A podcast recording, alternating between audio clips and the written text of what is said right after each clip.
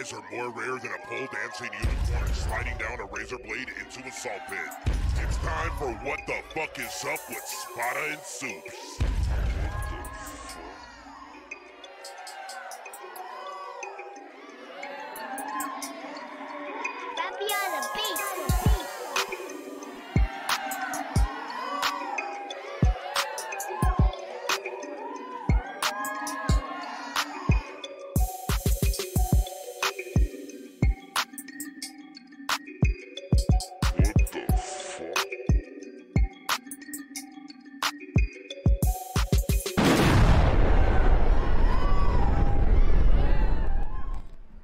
What the fuck is up, everybody? Welcome back to What the Fuck is Up. my name is Spada, and join me, as always, is my best friend, my my my co-host, my my best buddy. Spada. I'm spotted today. For those of you who cannot see who are joining us on the audio only podcast, I'm dressed as Spada today. So you guys should jump over to YouTube and check this shit out. Because I'm wearing a walking excuse shirt too. Oh, don't start with that again. All right. Batman. So we just we just tried to do uh, we just tried to go live a second ago, and uh, for some reason I don't know why, but for some reason my feed just dropped. Like YouTube cut me off, Facebook cut me off, all the rest of it. So I don't really know what the fuck just happened. It was super weird. Uh, my computer said everything was fine, but there was everything wasn't fine. I don't know, but we appreciate everybody uh, for coming by and hanging out with us. Whether you're listening to us on the audio only version of the podcast, or if you're watching us here on Facebook or YouTube. Thank you guys so much for joining us. If you're looking for us on Facebook, you can find us at WTF is up question mark, and you can find us on YouTube at Lost Tangent Outpost, or you can search for What the Fuck is Up or WTF is up, and one of the names of our episodes you'll find us. Spada, supes, all that good stuff. I do pretty good SEO, I think, or at least tagging for uh, for the videos. In either case, guys, we appreciate those of you guys coming by and hanging out with us today. And uh, doesn't matter whether you're listening to us live or you're listening to us after the fact. Now, if you're new here, you should. Uh, uh, we appreciate that you're checking us out. Please make sure to subscribe, listen to other episodes, leave a review, all that good stuff. If you're watching us on YouTube or Facebook, we appreciate likes, subscriptions, comments, all that good stuff. Let us know how you feel about the podcast. Talk with us on the on the ch- in the chat live, whether you're on Facebook or on YouTube. We can see both chats, so uh, come by, hang out with us live, give us some input while we're streaming. Uh, we're always talking with the chat as we go through this. Now, supes, we. Uh, crashed a minute ago. Yes. And that sucked. That sucked pretty bad. It's, Right. Uh, it's, it's a real, it's a real horror sto- story, man. I have no idea what happened. I have no idea why we crashed. I have no idea uh, what caused it. But in either case, we are starting over from scratch because we really didn't get going just yet. So let me go ahead and explain to you guys what we're doing this week. This week, the name of the episode is Real Evil. And Supes and I started out with the idea that we were going to do Halloween month. And it didn't dawn on me until like we were in the second week that there were going to be five different episodes that we were able to do in that theme. And so I had only really dreamt up two different episodes, two or three different episodes. So filling in five episodes was going to be tough. Supes found uh, while we were looking into all the other stuff, ghost stories, uh, curses, haunted video games, and movies and stuff like that, like all the different stuff that we've talked about.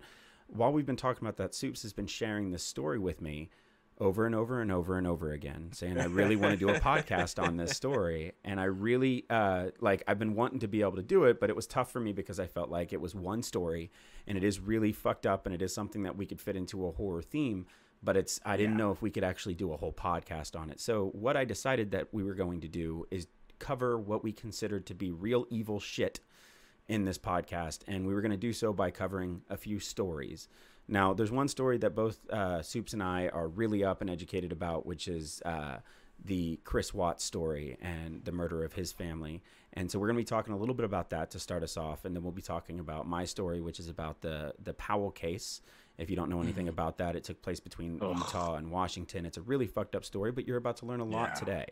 Oh my God. Um, it's it's a really fucked up situation, and the point is, uh, and I'm gonna leave S- it to Supes to kind of talk about what he's gonna talk about a little bit later. Uh, but uh, there's a clue in the thumbnail if you looked at us on YouTube. Yeah, uh, yeah. uh, on this what- is uh, this this person was uh, was actually a character that they used in uh, American Horror Story Right, yeah. Coven. right. Um, yeah, and I I don't at the time I don't think that I knew that it was a real person. But at some time after I saw it, I actually found out that this was a real person. So I'm like, okay, well, HS doesn't put like they put fucking heavyweights on the show, right? Like Yeah. for lack of a better term, like they're Yeah. Hard hitters. They're like, right, like Right. So, but the but the real people they put in the show are like they're notorious people, Mm. right? Richard Ramirez, like Right. these these were all like real fucking people. They do Well, like to use them, real but a lot of history. Yeah. They they do like to use real history. So, you know, once I thought about that, you know, I kind of looked it up, and I was like, holy fucking shit, yeah. So this this is something we need to pass around. So yeah, that's my story is AHS related, but it is real fucking evil. Yeah, so we're basically um, the reason that I, I want to preface the stream with all this information is I just want to let you guys know this is like a like a hardcore viewer discretion advised episode, right? Like Straight up. this is going to be really really tough. There's a lot of really dark shit that gets talked about here, and it's um, uh, that's going to be talked about tonight. I'm going to be honest with you guys. This stuff makes me really uncomfortable, especially the story, the second story that I'm going to be telling. But um, the first two stories really, really fuck with me as a parent, and um, the other story is going to fuck with us in different ways for sure. But doing research for this, putting together, you know, I, I've put together a slideshow. Um, uh, Yay! w- w- we've got a couple slideshows. We've got, um, I've got videos to show you guys that Soups is going to watch along with me. Uh, This is going to be unlike any podcast that we've done so far because I'm bringing a bunch of media into this. And if you're watching us uh, live or if you're watching the video, you're going to be able to see at least some kind of video and some kind of, you know, image imagery to kind of follow along with.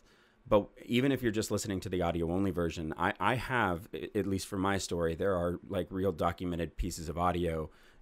All of the bits that I'm going to show are mostly where the audio is mostly important. So if you're if you're not able to see it, it's okay. You really just need to be able to hear it. Seeing it doesn't hurt, especially to understand the context and the true evil of the characters and the people. Uh, It's hard not to call them characters, but the people that we'll be talking about today. Yeah. Um, Um, been I am just I'm just aghast by what Ethan posted in the chat. I, it's unbelievable. yes, absolute pure evil. Ethan Ethan Yes. Filler had the audacity. He said, "I stole an apple one time." I'm sorry, pure evil. Yeah, I agree, Just- Ethan. Just despicable. How dare you? How could you? Unbelievable. I thought I knew you, Ethan. I thought I knew you. You're a monster. So we will be talking about some real fucked up people today, and yeah, we need to um, laugh right now while we can. I you know, this is probably gonna be some serious shit, but I'm definitely gonna Yeah, it, it- so I'm definitely gonna be trying to kinda keep it like I'm gonna crack some jokes, but I mean it's in all seriousness, I- I- these I'm a- are really fucked up things that yeah, and and and this is the fuck. really nothing to fucking laugh at. Well, here's the here's the thing. It's not just that the the the stories and and th- the things these are all based on themselves aren't. uh, It, it's not even just that they're terrible. It's that they're hundred percent real. Like this is Yeah. stuff that actually happened. This is like terrible, evil shit that's real, that really happened, that people were really affected by. So, um, anyways, we're going to get into talking about all these stories here in just a minute. I just wanted to make sure that I prefaced all this, let y'all know right away that this is going to be this is going to be this is going to be a dark one. So everybody strap in, Yeah. get ready.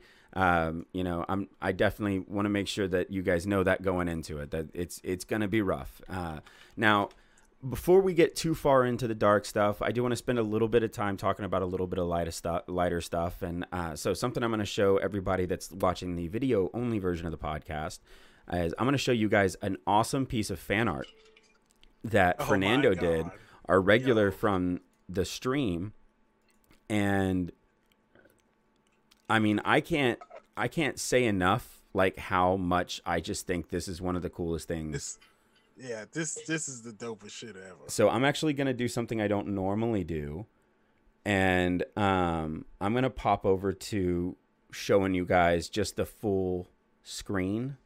hopefully I can do that without this being a huge problem.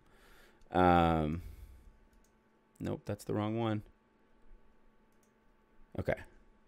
So this was done by Fernando. And this is just this it's a, it's an inside joke from the podcast. It's, it's so masterfully put together and like you have to be able to get in real close to see the detail and the just the um, the amazingness of this picture and as a whole, but it Yo, he gave us like a sneak preview of it, right? yeah, he sure did. It was fucking great. And then he sends the whole picture. He sure And I did. lose he posts the whole picture. I lost my shit when I like I was like, who the fuck is that on the top? And then I I started reading. Yeah, what it says said, it says and I- not not that Ashmore.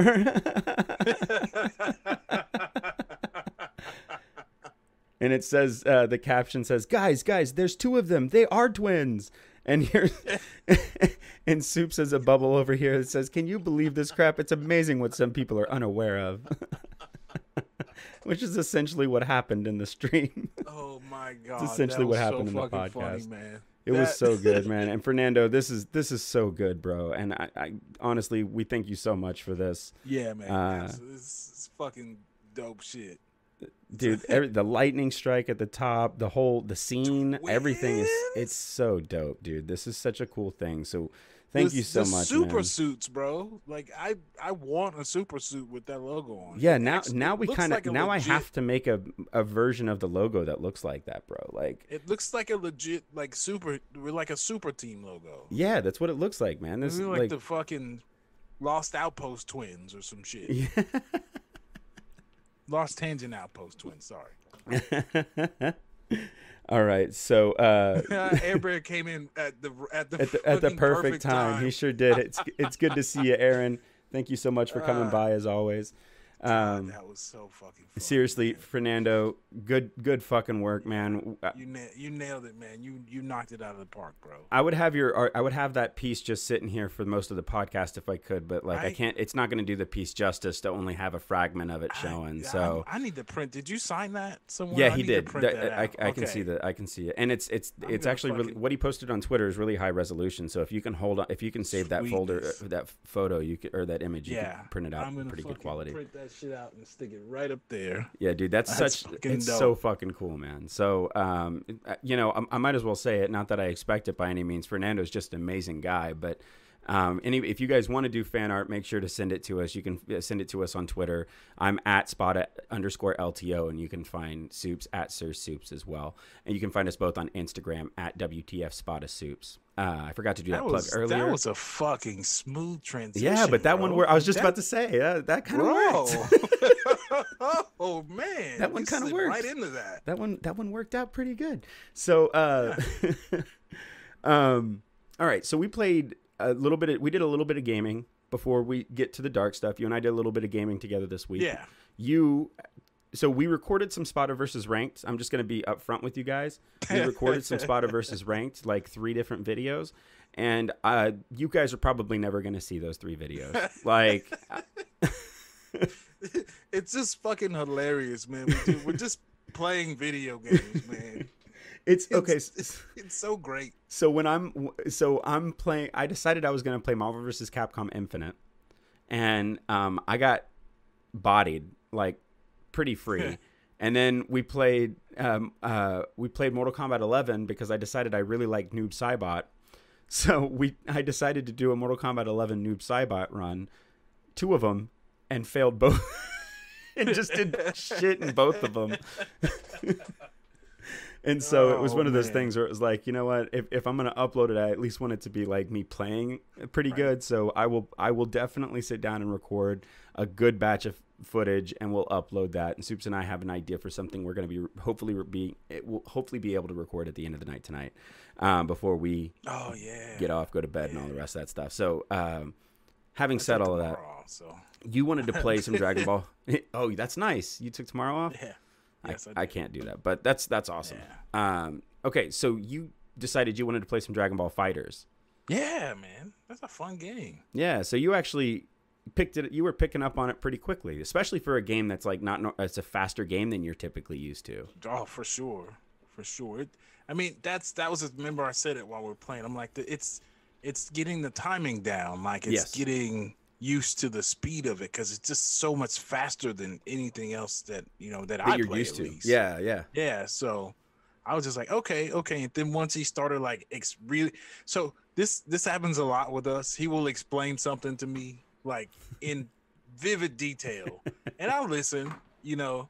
But if I don't really want to fucking like do it, like if I'm not like hundred percent into it, it'll go one ear after the other. And he's told me how to play this game like six times already. I've had it since it fucking came, since I got my PS4, but like this the uh, since I got my one terabyte PS4. Uh, and he's tried to tell me how to play this game so many fucking times. His house, my house. I'm like, okay, yeah, oh great, yeah. And so I played this game maybe 15 minutes in the year that I've had it, or however long I fucking had it. And we started playing last night, and he's explaining. I'm like, oh, oh, okay, yeah, that fucking makes sense. Yeah. Yeah, fuck yeah. So that's that's We had fun, man. fun game, Fighter, yeah. Fighters is a good game to play if you're not really good at fighters or you're you're getting you want to pick up a new fighter because it gives you a lot of really trans good a lot of easy to learn. There's a lot of stuff that you can do in Dragon Ball FighterZ, but most of the tech is pretty easy to accomplish. You just have to like get used to it one step at a time. And it, it has a system that allows you to compete fairly well even if you don't know all the inner, inner mechanics but that if you know those mechanics and how to take advantage of them, it blows up in a different way. So it's a lot like Smash Brothers in that mm-hmm. sense to me, where it's it's certainly not. It's certainly got a complex, really, really difficult level of gameplay, uh, but its base level of gameplay, it, it's it's it's friendly to to newcomers and people that aren't super comfortable with all that. yeah. So the chat is pretty active right now. Let me catch up on the chat. We've got Fernando showing uh, showing some love in the chat. Uh, complimenting the transitions. Uh, Aaron too, great transition. He said, "I'm happy." Uh, that was a fucking great A transition. I can't appreciate even it. front on that. That was that I- was smooth. I appreciate it. That was I was That was uh, like it just D happened to work out. it just happened to work out. uh, Aaron says, "I'm waiting for Friday. I'm about to play the shit out of Little Hope, the new horror game coming out. Oh, dope. Okay." Uh, Dante popping in, saying "Yo yo" to the Tangent Gang. What's up, the dude? big homie Dante. Uh? Fernando uh, saying hi to more people. Ethan's in here saying fighters kicks ass. Cannot wait for Guilty Gear Strive. I agree. Um, we got some more stuff like banter back and forth between everybody. Spada, I will happily get bodied by you anytime. That's what we need to just have like a. We need to all if whoever has the game just get in the fucking lobby and, And just play. fight each other. yeah, we could do that. We and could- we fucking could do a stream. stream That'd be fun. Yeah, that could be fun. Um, all right. Oh, Dante's. Uh, I like Dragon Ball FighterZ, but I'm still a sucker for the Tenkaichi Budokai 3. I played that game like 900, uh, 99,999 hours. Yeah, so uh, if you want to play a game that's like that, the Xenoverse games really took that system and made an RPG-ish fighter, fighter arena fighter-ish kind of thing. Um, I enjoy those games for what they are, but they're not like they're not like the deepest games. I, I like to call them Dragon Ball simu- simulators. Like, you know, uh, Dra- DBZ Kakarot does a pretty good job of it, but I still think that Xenoverse is a better simulator for what you would imagine that it feels like to fight in the Dragon Ball Z universe.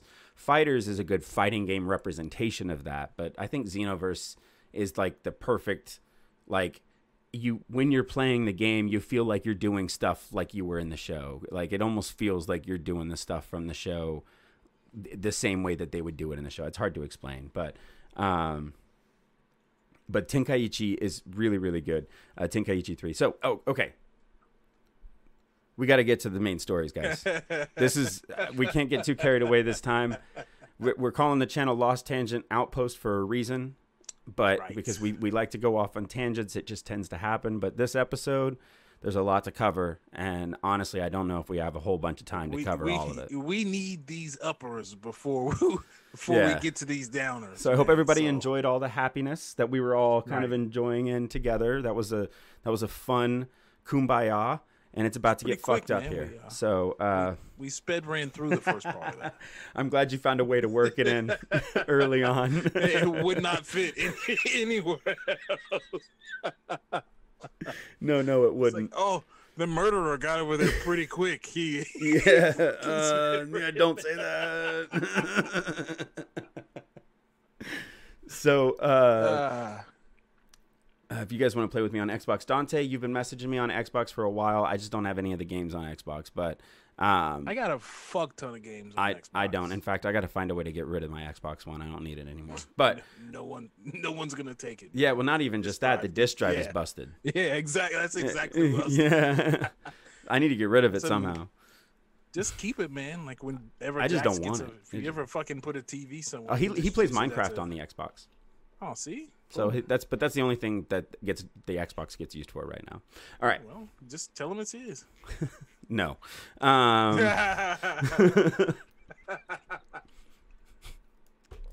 making an easy like- birthday gift, just like here. It This like is 2010 with my hat backwards. Like, Are you talking shit? time. Are you like making fun of me right no, now? no. I'm just saying. Like, I used to wear my hat backwards like Oh, right. Okay. Okay. Okay. When I enough. was a lot slimmer and like better looking, but I can't. I can't do it anymore. Like I'm. I look like a fucking.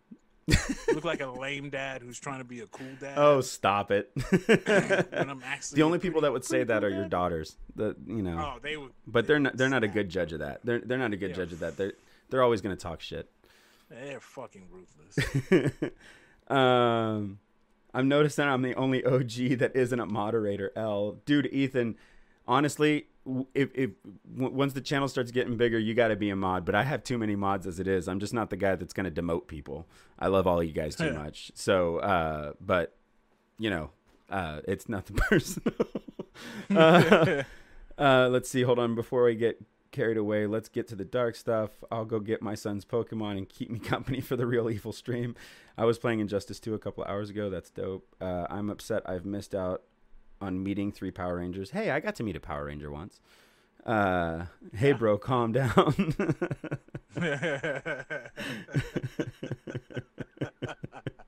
All right.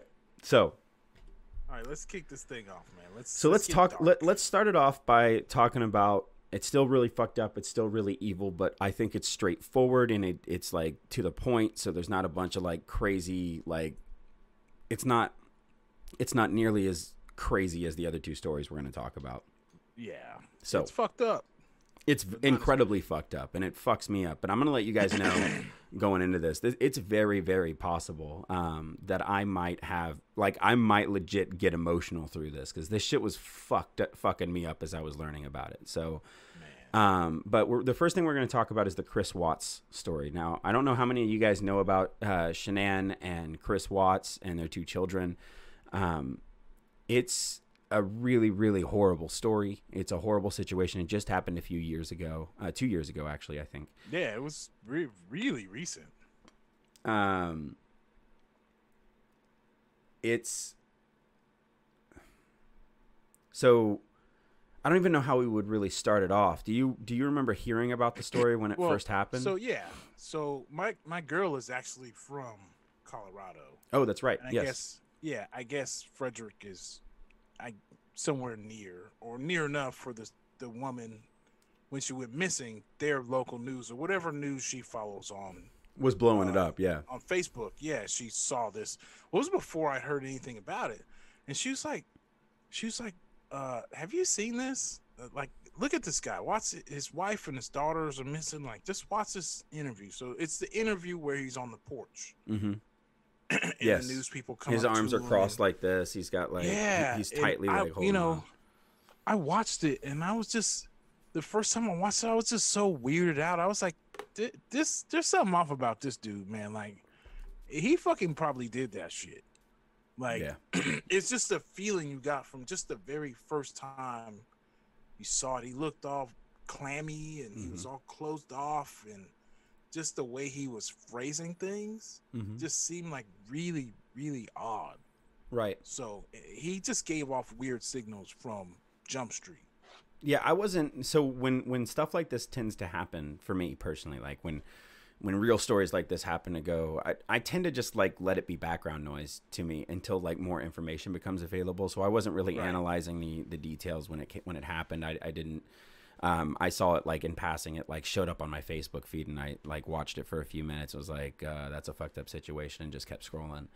And um, you know, but then you become more aware of it as more details start to come out about it. And so when he when it first happened, he went his wife goes missing, the kids go missing, and the neighbor, the from across the street, notices that she hasn't been answering her text messages and she hasn't sh- come in or out the front door Yeah. in the last 24 hours and she was supposed to have been home the previous pr- previous evening. So she knew something was up and there, she had like an appointment at like in the morning that she was supposed to go to. And so she's immediately freaking out. And that's a badass friend i gotta say man. Like uh, it, somebody that like that just is like this is a little unusual. I'm gonna call the police You're Uh, probably the only one that would notice if I was like, not saying I have a bunch of other. oh right but yeah yeah Like we talk so much. If I just disappeared for a fucking day, you'd be like, "What the fuck happened to you?" Yeah, if you didn't reply to a text, like if, if I sent you a text like in the, morning and I didn't hear something by the time it was evening, I would definitely think something was up. But I don't know if I'd know something was up in the first twelve hours. Right. but- yeah, it would take a that, right. Like that's legit. Yeah, but She- like but that's also a nosy fucking neighbor. maybe, but it's but it's a good Why thing are she you was. watching my door so hard? But it's a good thing she was.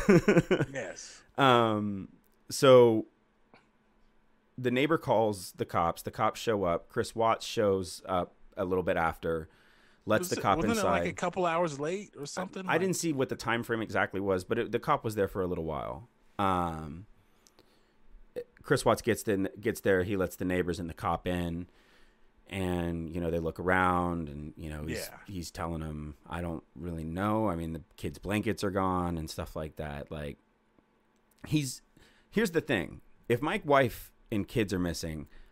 There's no way you're going to I'm- see simple breathing out of me. My heart rate's baseline now is 120 beats per minute. Like um, I'm I'm now at the most anxious you're going to see me.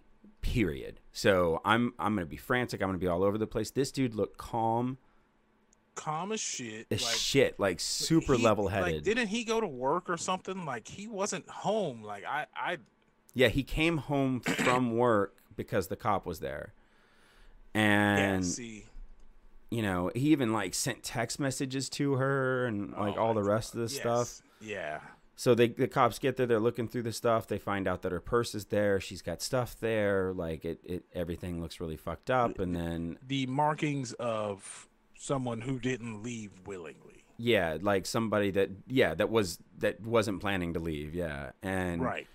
the next door neighbor actually had a security camera that caught a little bit of movement, so he had the cops come over and Chris Watts come over with him and you know, they all sat around and watched the security footage. And what appeared to be the case from the security footage was that a truck had backed into the driveway and then had left, basically. And you don't Yeah. really get much else from that. But the neighbor, as soon as Chris Watts walks out of the room, the neighbor looks at the cop and is like, dude, he's not acting normal. That's not normal. Yes. The way he's being right now, that's not normal, Chris. Something's up. And the cop's like, well, maybe he's just stressed out. His kids are gone and all the rest of it. And I'm thinking the opposite, right? Like, he seems way too cool and level headed for somebody whose kids and wife might be missing. Are missing. Yeah, like- So- Um, Right. And and yeah, and you could see like he was just he's he's calm, but he's also like really like antsy. He's moving Yeah. like kind of slimy. Like you can tell he's like kind of nervous underneath him trying to be cool about it and like, oh well I talked to Shanann or I sent her a message and mhm. blah blah blah. But the neighbor fucking saw it. Like Yeah. so I guess it just got a bunch of badass fucking neighbors. Well, that I there, think right. They're, they just obviously to some degree, it's a close knit neighborhood to some degree, right? And um, so, anyways, for the, the first day passes and no solutions, right? But they ended Mm-hmm. up calling. Chris does an interview with the news. That's what set you off. That's what gets a lot of people going like, "What the fuck is going on?" And then people start looking through Shanann's Facebook feed and like seeing all the videos that she's posted of the kids and herself and all this other stuff. And she did stuff like that a lot. Like she did a lot of like vlogging or whatever on her Facebook about her Yeah. life and about having lupus and, you know, her husband and the kids and stuff like that. So she did a lot of that stuff on Facebook. And so there's a lot of stuff to tra- track back through and to look through. And so people started like being little internet sleuths. And so a bunch of theories started popping up before the cops had even made a decision to arrest Chris. But they asked Chris to come in and ask some question, answer some questions. I think it's day two that that Yeah. happens. And so he goes in, and honestly, the polygraph.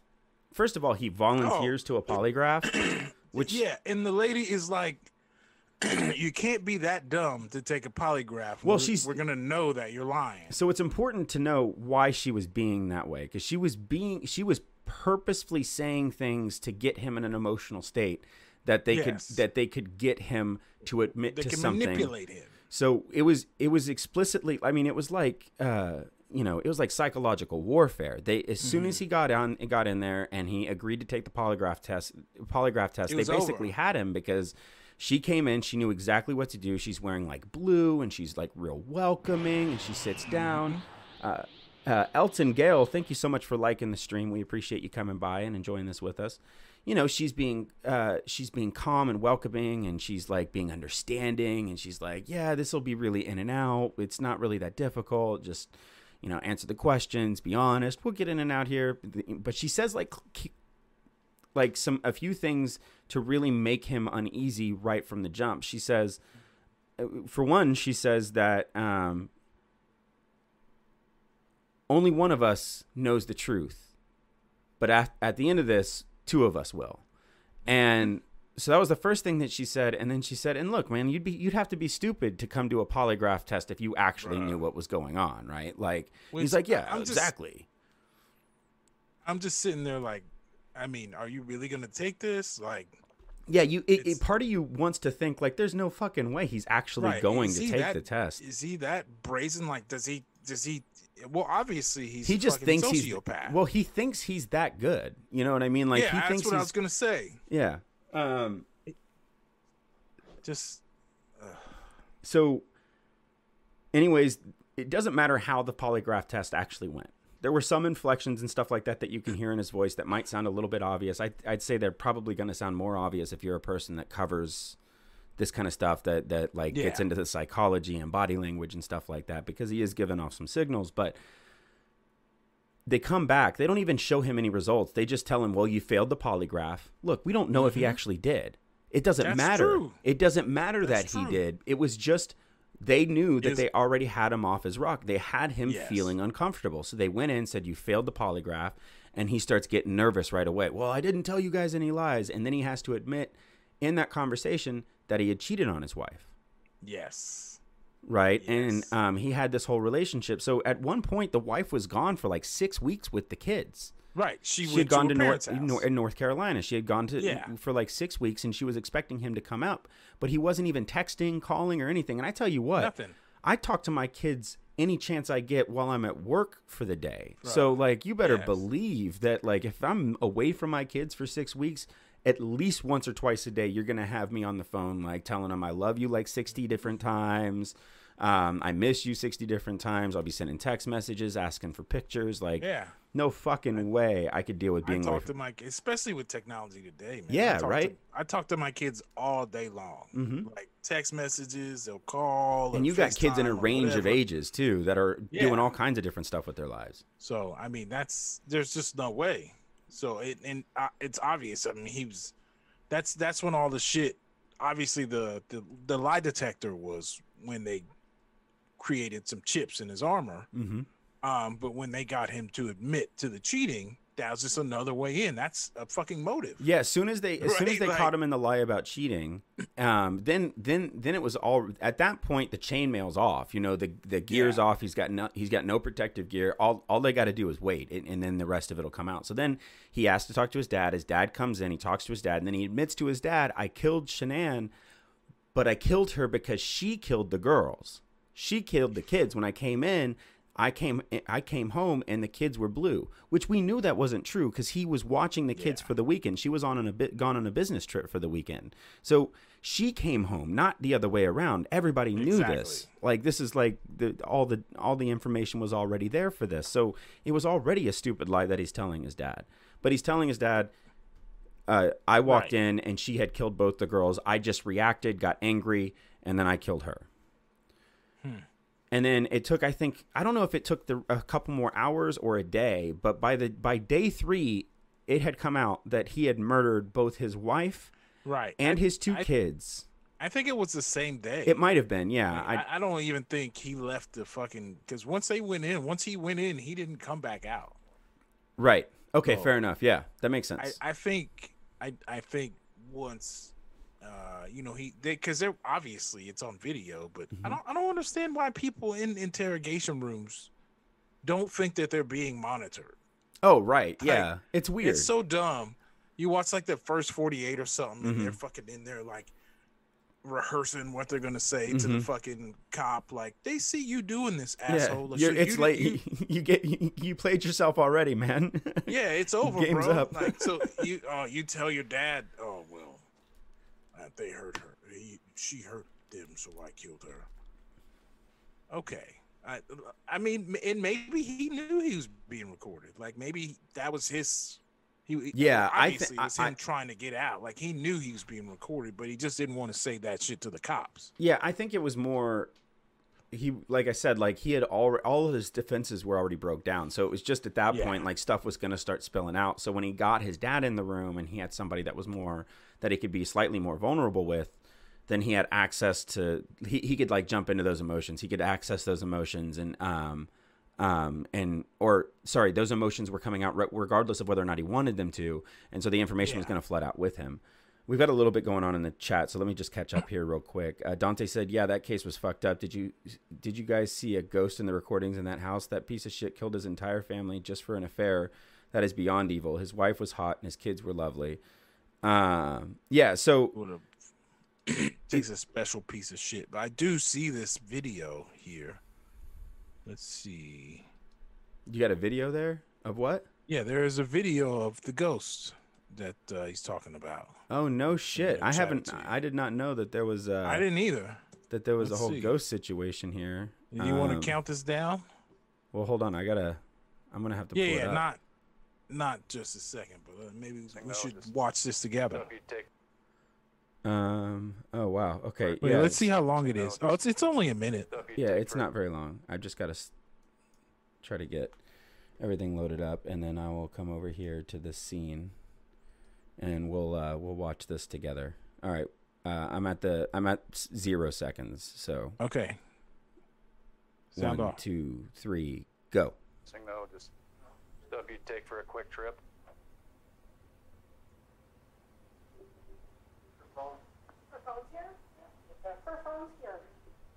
Oh, this must be like during the initial. Yeah. Yeah, look, this is when they're first searching the house. Those are his neighbors. Oh, from home.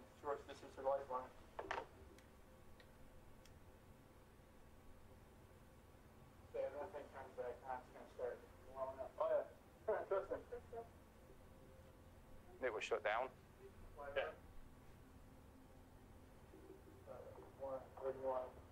I'm not seeing any ghosts. I don't either. Yeah, this is cut straight from the Netflix piece. Boy, rather if we use the- What she do for work? Oh, what the fuck was that? Oh, whoa, whoa, whoa, whoa, whoa! yeah, And the- what the fuck was that? Did you see that? yes, I sure did. Bro, no, no, no, no, no. Wait. Whoa! What the fuck? bro? That's fucking. So if you're looking at the screen, you know, look on the left side of the screen here, inside that doorway. It's like there's a person standing on the other side of the wall. Yeah, you can. Yeah, you can definitely see something back there. Dude, all right. Well, that's fucked up. Um, Holy shit. Yeah, I hadn't Okay, seen anything about that. That's fucked up. So I appreciate now knowing that. Uh, I didn't need to know that, but now I do, and so that's good. So appreciate that. Thank you very much. Um, God No. damn, that's wow. you can hear the girls giggling. I look, man. I, we can dissect that another time. This is already a fucked up enough situation. I don't need to go into ghosts and shit, man. This is already right. This is. this is already a fucked up situation. That's. That makes this even fucking creepier. So, you know, he confesses to the murders, goes to court, has to do this whole thing. But here's the so he has an aware he has an affair, and what it seems like is he's just a fucking monster. He has an affair, just like Dante said.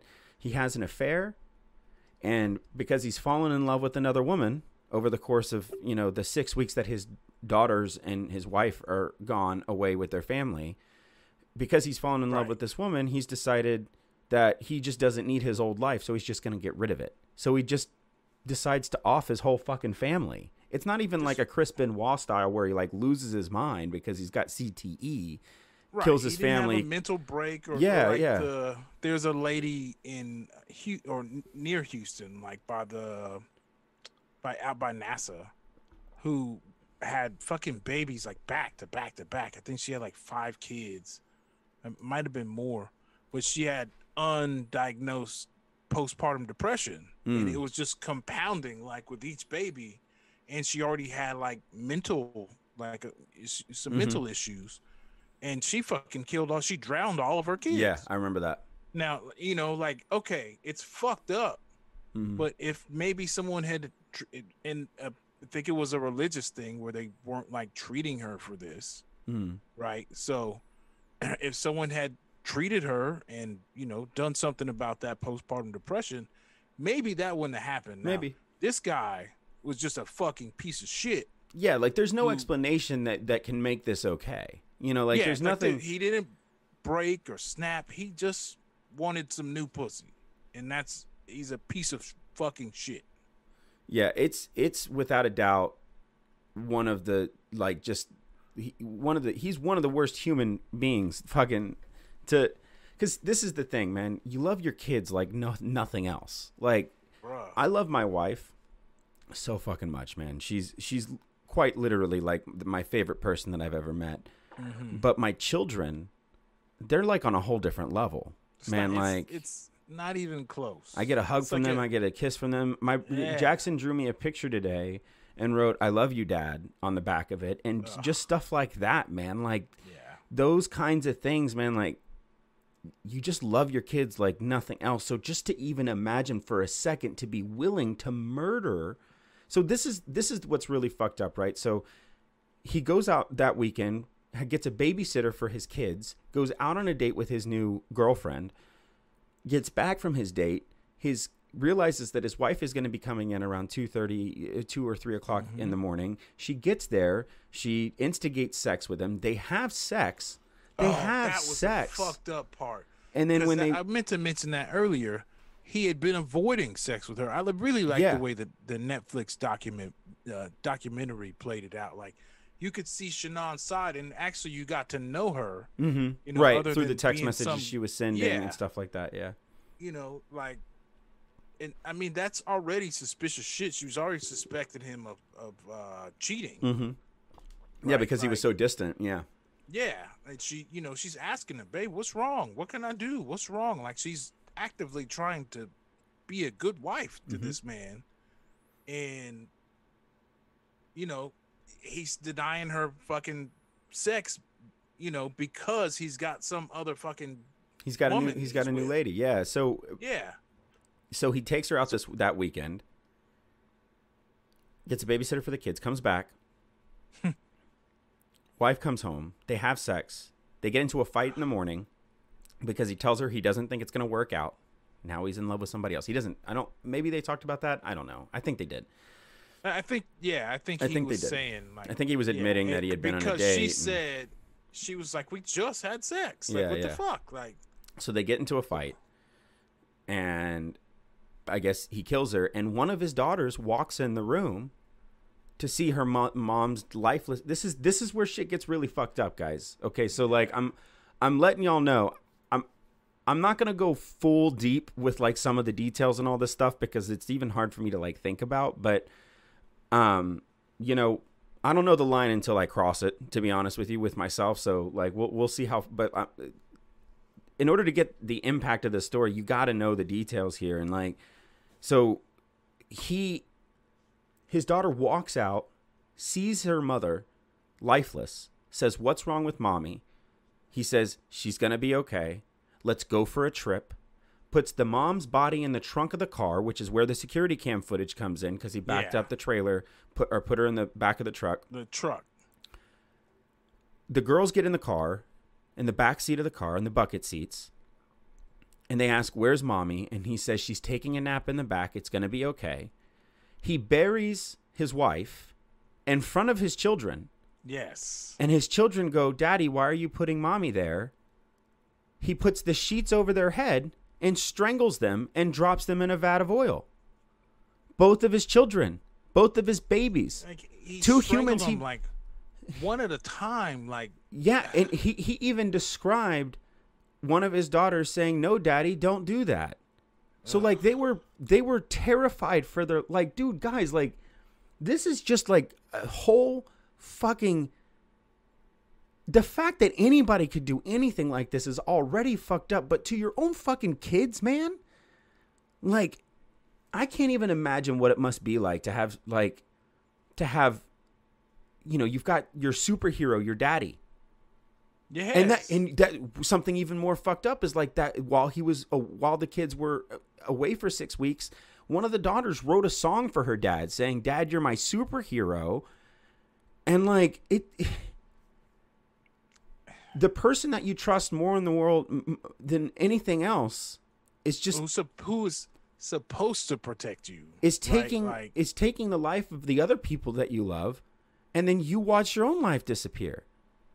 Like you see while, you, while begging your own fucking dad to not to kill you. And then- like just drops them in a vat of oil. Of oil, like Like- garbage. Just leaves them in there. And so here's the thing. That motherfucker got arrested. He's in jail. He was found guilty. He's serving a life sentence in prison. He deserves the fucking death penalty as far as I'm concerned. he I- should I'm, I'm he not a should have fucking had it, but I'm not a big fan of the death penalty in general, but nah. But that asshole can get it. some some people deserve it. And that motherfucker deserves it, man. Fuck Yeah, that guy. that- fuck that dude. Um, Yeah. I cannot in any in like there's no version of like that story that you can make that guy's situation seem sympathetic. Fuck him. No, no. Fuck him, dude. There's- Like he just he- uh, like this like i said earlier to you while we were talking about this like what is so fucking hard about at just asking for divorce or just breaking Like- up.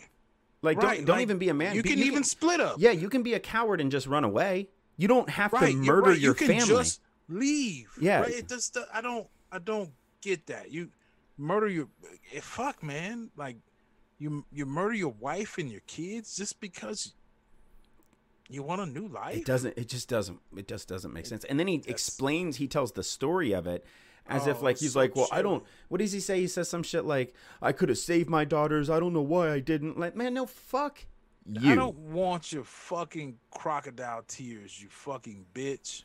Like this is like- it. th- There's this. There are there are evil people in this world. And that sh- that motherfucker is evil. To take the life of your own children is evil. So. I tell you guys this because that's the lightest of the stories you're going to hear tonight. The lightest. Uh, we talk about that because, as fucked up as that is, the story I'm about to tell you is way more fucked up, and the story Supes is about to tell you is way more fucked up.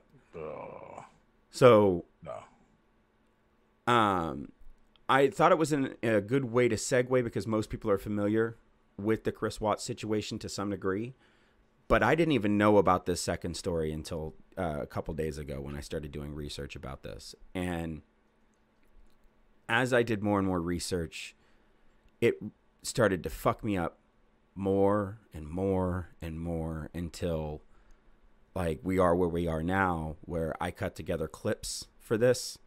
Bro, I got pictures for a slideshow I'm- and I'm even just collecting to see this. even collecting all of this stuff was tough for me, man. Like having to recount. I went through. I have learned so much about this situation, so much more than I've learned about any kind of like true crime situation that I've ever like looked into or researched or watched about. And honestly, like this is just one of the worst. This might be like one of the worst things that I've ever seen any human do. Like obviously you've got serial killers out there, like um and stuff like that, and those people are real fucking pieces of shit. But at least them, I can understand. They're like animals. They they they just have this it's a compulsion. th- this evil hunger to to to murder Yeah. and kill. It's not build a relationship and establish that relationship over the course of 5, 10, 15 years and then just murder people. You know, and so like that that just takes a whole different level of sick to me. And so Right. so we're going to talk about this um, it, I mean, you can call it, I guess, a few different things, uh, but we're going to be talking about Susan Powell.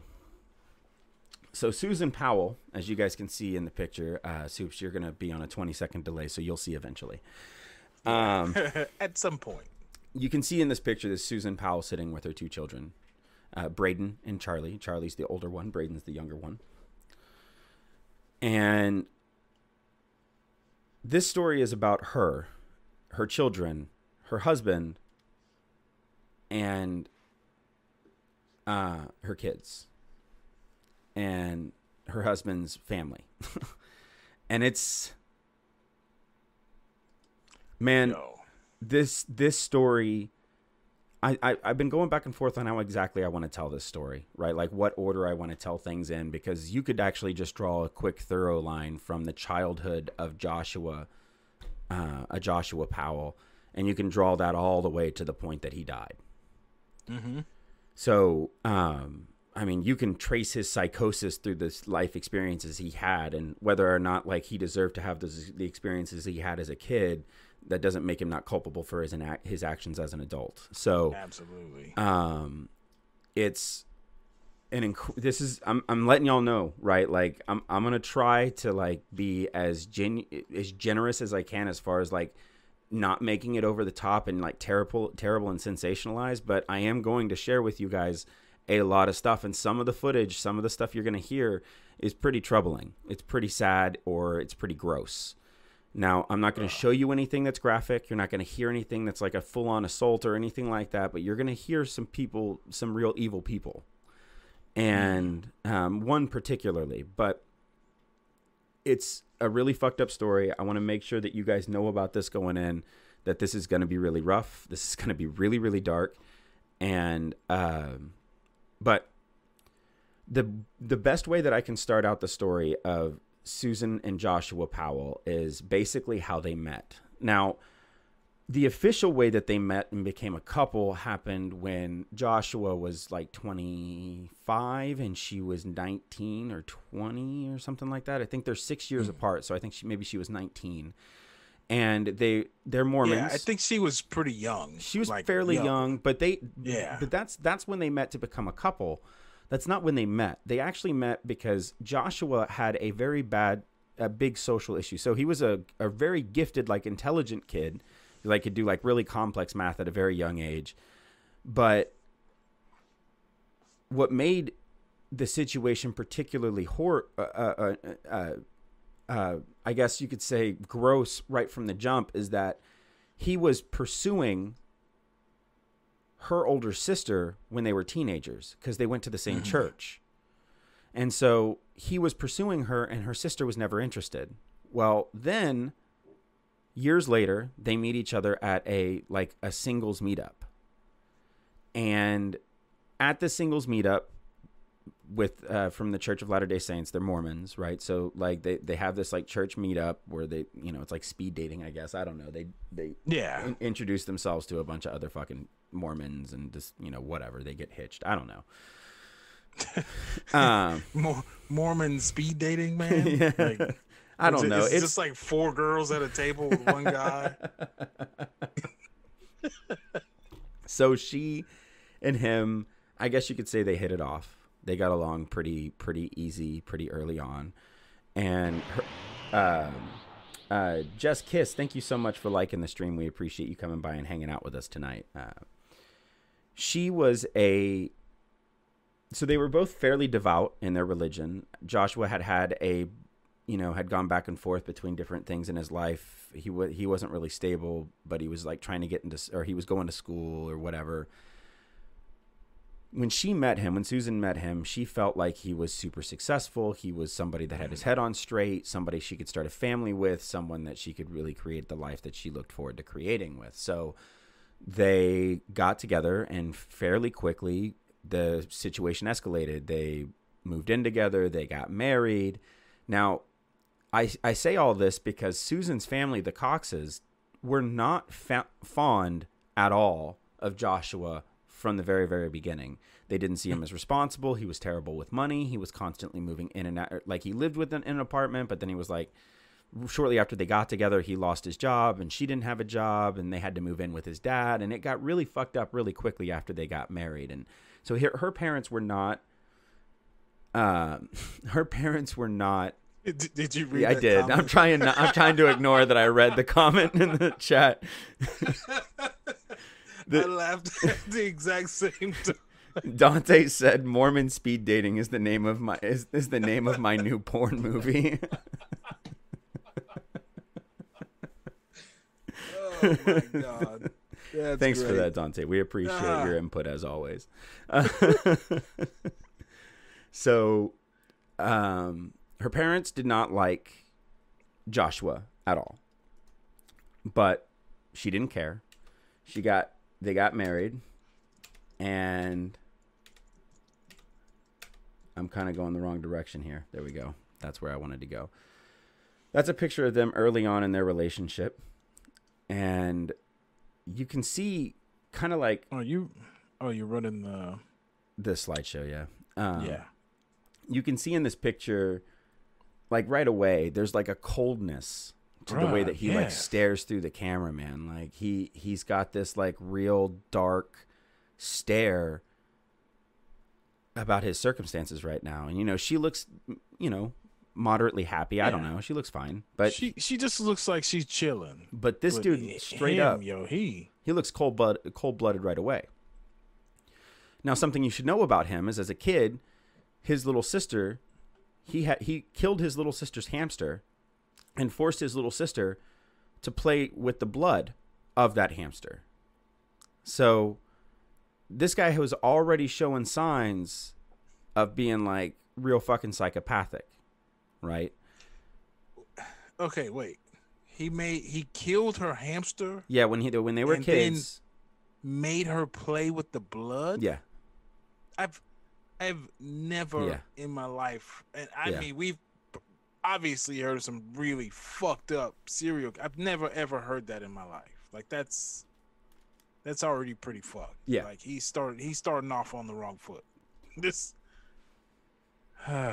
Yeah, it's it's it's really it's yeah. He, he he's not looking like a he's not looking like an all star uh, right there. Not a not a Air big Bear says uh, Air Bear says he was cute but cray cray looking. yeah. He, he he looks like something's wrong with him deep. Yeah, Like, look, uh, as Fernando also pointed out, look, his fucking that little smirk, "I'll murder you," like thing Yeah. he has on his face is just Jesus, man. he he hundred percent looks like a fucking psycho. He, yeah, he definitely looks like he he looks like he is capable of murder. Well, so at this point, all he's at least that I know of, anyways, he's murdered an animal uh, and made his sister Okay. play in the blood. Right. So that's that's the extent of his evil that he's had at this point. But And how how old was he then? I don't know. They were pretty young. So he- still pretty young. Yeah, so he, he was probably I'm, I'm I'm gonna take a shot in the dark. He's probably just below the age of ten, so maybe eight, nine, somewhere in that range. And she was like three or four, so she was really really young. Um, so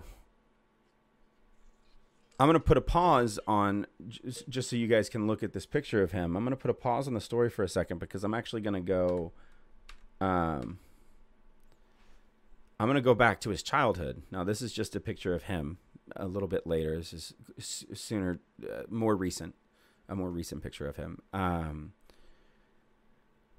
we're gonna go back in time. We're gonna talk about a little bit of his childhood. So Joshua grew up in a devoutly, uh, in, in a, in a devout Mormon home, and his mother was very dedicated to her religion, and the father started out dedicated to the religion, Steven Powell, but he ended up distancing himself from the religion, deciding that he felt like the religion itself was a hoax and that all religion was Yeah. bad and all the rest of it. So he raised his kids to argue with the idea of religion, which look, I I'm I'm not a particularly religious guy myself, so I don't think that paints him on its own as evil. But there's a lot of other fucked up shit that happened with steven And I guess to before I get into the real dark stuff that Steven is guilty of, because there's a lot of really dark stuff that Steven is guilty of. The the quick and the quick the I guess the simplest thing I can say to start off is that um, he had a very inappropriate relationship with his kids as far as what how he talked about sex. Now, some parents are op- open with talking about sex in general, like that sex is a thing. I had sex when I was so and so years old. You should be safe. This is blah blah blah. Whatever. I don't see anything wrong with like being open with your kids and honest with your kids about shit. But this guy was showing porn to his children. Bruh. That's, So- that's, So that already is fucked up. But he had had fan he had he had raised both all of his kids with this mentality that sex was this thing that you just felt we were that we were no better than animals and if we felt an urge then we had the right to act on those urges. That's basically the mentality that he had. Now, um, as far as I know, he never directly assaulted anybody, but he did a lot of other shit that's really fucked up too. So he had an obsession with uh, a member of the church, uh, another woman, told his wife about it like it was casual, like it was totally normal that I had this obsession with this other l- lady, and um, told his wife if her if something ever happened to her husband and he was to die, I would happily take her as another wife. And Wow. the wife immediately felt uncomfortable. His wife Terry immediately felt uncomfortable because she felt like th- you you can hear people say stuff like that and like sometimes you just pass it off like they say weird, weird shit sometimes. But she said it stood out to her, her because that actually felt like something he might do. Like he might Hmm. go out of his way to make that fantasy become reality. right. To, to go out and kill her fucking She- husband. she so did not- have. Right. She did not think he was above that. Wow. So, um, she's the eventually the situation gets really bad between the parents. They get divorced. Steven and Terry are fighting back and forth with the kids, and the kids are spending time with. Uh, most of the kids are living with their dad. Uh, the girls are living with their mom. The boys are living with their dad. There's four boys and two girls, I think. Um. Yeah. all right, Uh, Aaron, all right, Aaron, don't, man. uh, well, have a good night, man. We hope you get get to come back and listen to this, uh, the rest of these stories uh, at a later time. But you have a good night, man. Catch you later, Air Bear. Air Bear almost dropped his phone on, On, his, face, Yeah, he gave us a good night. So, All right, yeah, man. Don't don't put an eye out, man. You'll you'll put your eye out. yeah, yeah. Uh, makes you want to uh, bitch slap his face and then kick the shit out of him. Yeah, not a great guy. This guy. Yeah. So, anyways, No. they the the sons grow up in this, like I guess you could say, not physically, but emotionally and psychologically abusive home where they're told to Mm-hmm. constantly argue about religion and politics and you know everything um, basically to, Right. to to basically fight all the time to to be con- he's raising them to be animals. Right? yeah well he's he's you can fuck whenever you want to, whenever you get the urge, just just go fuck. Like Yeah, something like that. And and the, and the thing about Joshua was that he had tried time and time again with numerous women. He was always confident. He was always willing to go and talk to any woman that he wanted to. If he found them mm-hmm. attractive, he he whatever whether or not he deserved the confidence, he would just embrace that confidence and talk to whoever whenever. And it was never a problem for him to meet women, but what was a problem was for him to convince women to date him.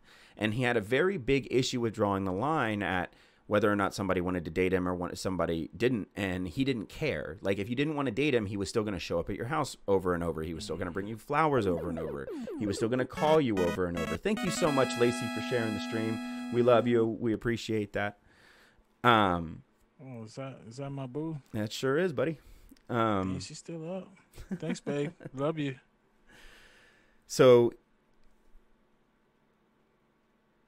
let's go back to the present. So they get Yeah. married, they get into some financial problems, Susan and Joshua. And so they lose their they lose the apartment and all they have is a motorcycle. So they move in with his dad. So his dad lives in I believe if I'm remembering right, he lives in Washington. So they move in with his dad Uh, I think you're right. they move in with his dad and or no i think he lived in utah maybe and then they yeah, I was. I think it's Salt Lake City. yeah maybe he lived in utah and they went to washington after they lived with him maybe that's what it is in either Yeah. case the, the direct locations don't specifically matter i guess it doesn't really matter that much where they what state they were in it just matters that they moved in with his dad now at this point, Josh was in his late 20s. He's married to Susan. She's in her early 20s, I believe.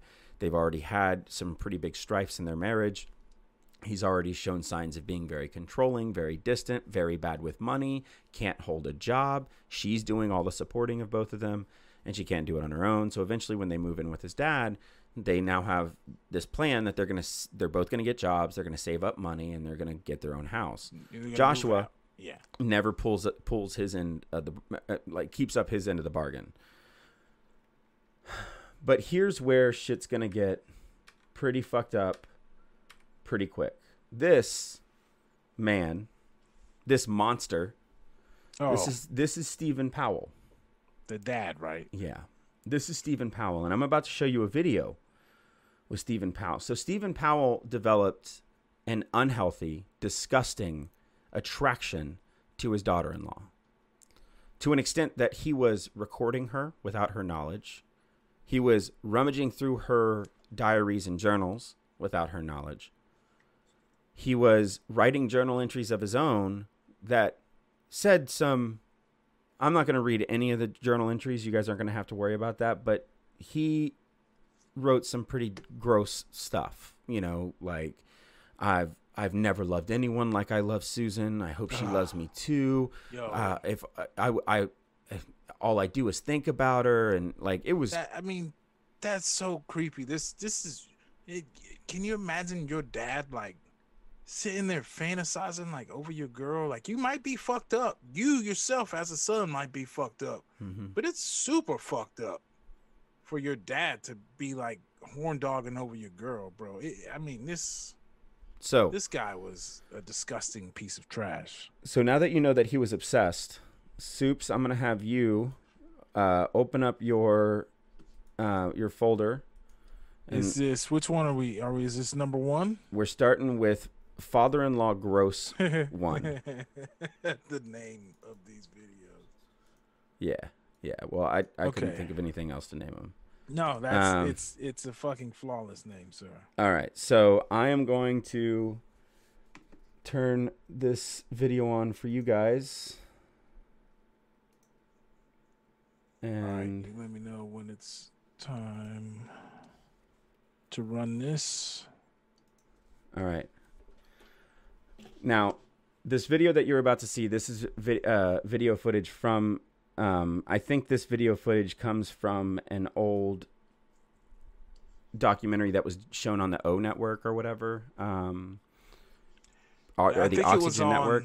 Yeah, I was gonna say it's because that's where I first heard about this because I watch whatever. Don't laugh at me, but I watch Oxygen quite a bit. Mm-hmm. I like Snapped, Mhm. which is huh, funny enough. It's uh, wives killing their husbands, or you know, Yeah, or stuff like this. lesbians killing their wife. It's always the wife doing, you know, like it's always the wife that kills the partner. It's Oh, never so about anything else. So it's just strictly about wives doing this shit. Lacey says, "I'm obsessed with this story. I listened to the podcast about this creep." Okay, so she Lacey already Yeah. knows this story in and out. Yes. Um, all right, so let's go ahead and watch this disgusting, horrible, okay. evil human being. Um, I hope the All right. audio is all balanced. So here we go. Uh, just sound off. had what is probably the most erotic experience I've had. Oh shit! Hold on, life. hold on. Start over. I, I didn't count it in for you. Hold on. We'll start. We'll start it over. You I jerk. had Sorry. Three, two, one, play. I just had what is probably the most erotic experience I've had in my entire life. Oh, hold on. Nope, nope. It's not working. For some reason, my shit's not showing. Okay. I've stopped, but I am sufficiently creeped out by the little amount of this video I've seen. Oh god. So you uh, can you guys you guys should at least be able to hear it. I don't know why the video is not showing. Is the sound playing? I think it was playing. But the video is not playing. I tested this out before we went live. So while we got uh while we're down here, we got Yeah, go ahead. Look through the chat Fernando real quick with for me. uh what the fuck uh, makes you want to bit slap his face and then kick the shit out of him. I agree wholeheartedly. Uh, when the rotten apple didn't fall far from the rotten tree, nailed it, Dante. Um, and Fernando came back with, well, considering the son, I doubt he even had the balls to confront his father about it, even if he did care. That is, so I kind of agree with that. Yeah, he, even if he did care, is the way that his daddy raised him and fucked him up. He probably didn't have the fucking balls to come back and, hey, dad, I'm a Yeah. creep. You're a creep. Can you be less creepy than me, please? Yeah, right. Exactly. like, So I can't get the videos to play for some reason. The the videos aren't coming across. The only other thing that I can think of is uh, why don't I just do this? Yeah, this is better. okay. Well, can we play the audio or? Yeah, w- w- we got it all. Uh, Um, I got the video and everything ready to go. All right, Oh, okay. All we're right, gonna count start this in again. Sorry, guys. All right. Count it in. Three, two, one, play. I just had what is probably the most erotic experience I've had in my entire life. I just I hate to say it. I mean, of course, I haven't had that many experiences, but Susan has been feeling ill. She had a cold, and I offered to rub her feet, to rub her toes, to give her some stimulation. That went on. I probably rubbed her feet, her toes, her beautiful feet. She has such pretty feet. Of course, everything about her is pretty, beautiful. And I know she felt it. I mean, I know she, she couldn't have missed it. She's not naive either. I know from what I've read in her journals. What I've read in her journals, he says. Okay, Jesus. so yeah, um, this guy just, I mean, right off the bat, man, like this guy is a full-on fucking sicko, dude. Like, just a psycho, bro. Like- he looks the part. Like he fucking looks kind of well, he, He doesn't absolutely looks like a creep. yeah, it- but he looks a little more intimidating than his son. Like Oh can well, this- sure, yeah, I could see that. Um, I could see, I, I could agree with that.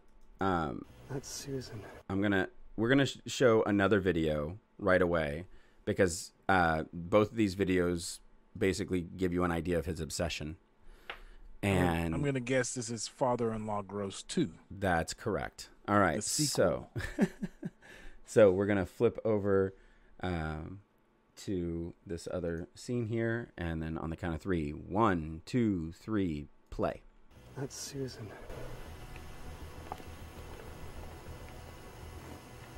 There's Josh. Standing with her, but I really want her. It'd be great to go to Colorado. So we're, yeah, I want her. Uh, right, like so. Okay, this guy is following them around from place to place, trying to get footage that he can then. This is this is really sick. That he can fucking jerk it to later. He wants to whack it to random So- fucking videos. Yeah, this guy is a, sick, a sicko on a whole fucking different level, man. Like on a level that I can't even come. Like I, my brain can't even. I can't even wrap my head around what it takes to be this fucking demented, to follow people around and record them this way. It's Right. so fucking gross. It's just, I- I mean, in that video, like you can't even really fucking see them. Yeah, and he makes it. th- It's a little bit. recording because he knows it's them. Yeah, there's a little bit more of that video where he's talking about like, I wish she would look up. She looks really pretty today, and you know he's got this whole mentality about like how his son is, you know, he's not doing his job as a husband, and you know he doesn't Oh, really care about his wife, and you know, and he's like taking all these things, these interactions that he's had with her, and like blowing them out of proportion, and so like his obsession just keeps growing and growing and growing. So there there's this situation where they have to drop him off somewhere and Steven offers to take Susan home. Now, this is maybe a, a year or two later. This is a little mm-hmm. while after all of that stuff happened. Wait, did we get to his like how deep his obsession went? Like he did some pretty fucking nasty We're, shit. we're gonna talk about that stuff because I'm gonna talk Okay. about I'm gonna talk about how gross it really is toward the end when um when we talk about like all the things that he got in trouble for. So okay. Um. So okay, we're gonna show uh, now. This is father father-in-law gross number three. Um, Okay, and this one's on, a bit longer. So this one is three. they went on a road trip, or it's not really a road trip. He was taking her home. It was an hour-long drive, and so it's Steven and Susan in a car together. Steven's driving, Susan's in the passenger seat in a moving vehicle. this guy's a fucking sicko. All right. Um, on the count of three. One, two, three, play. It'd be great to go to Colorado and and see a different part of the U.S. You know. Yeah. I- I'm probably wrong, but I'm, I'm, I'm- I've really fallen in love with you. Maybe I'm interpreting something that I shouldn't be interpreting. Um, you know, it just, for example, when we were sitting on the couch, it just felt like you were very, um, you know, I, I mean, I was extremely aroused, and I think you were somewhat aroused, at least I thought. I don't know where you're going with this. Uh, Susan, I don't. I, I my, yeah. Well, I'll tell you what I I'm. mean, Where I'm. I'm married to your son, and I should just be the daughter-in-law. I know. Which puts me a step beneath your own children, Okay. and that's where I'm coming. I was kind of meaning to talk to you about this. My own father doesn't kiss me, and you, you kiss me. Ugh. Okay, so this guy clearly fucking gross, fucking sick, and he's now made an he's made an outward advance now. So now he's not even just being a voyeur and a creep on his own. Right. He he's actively Now he's actively hitting on this woman. Yeah. Pursuing. Yes. So we know about the abuse that he's put his kids through already, and now his son gets married and he's doing this with his son's wife where he's hitting on her, he's making advances toward her and he's stalking her.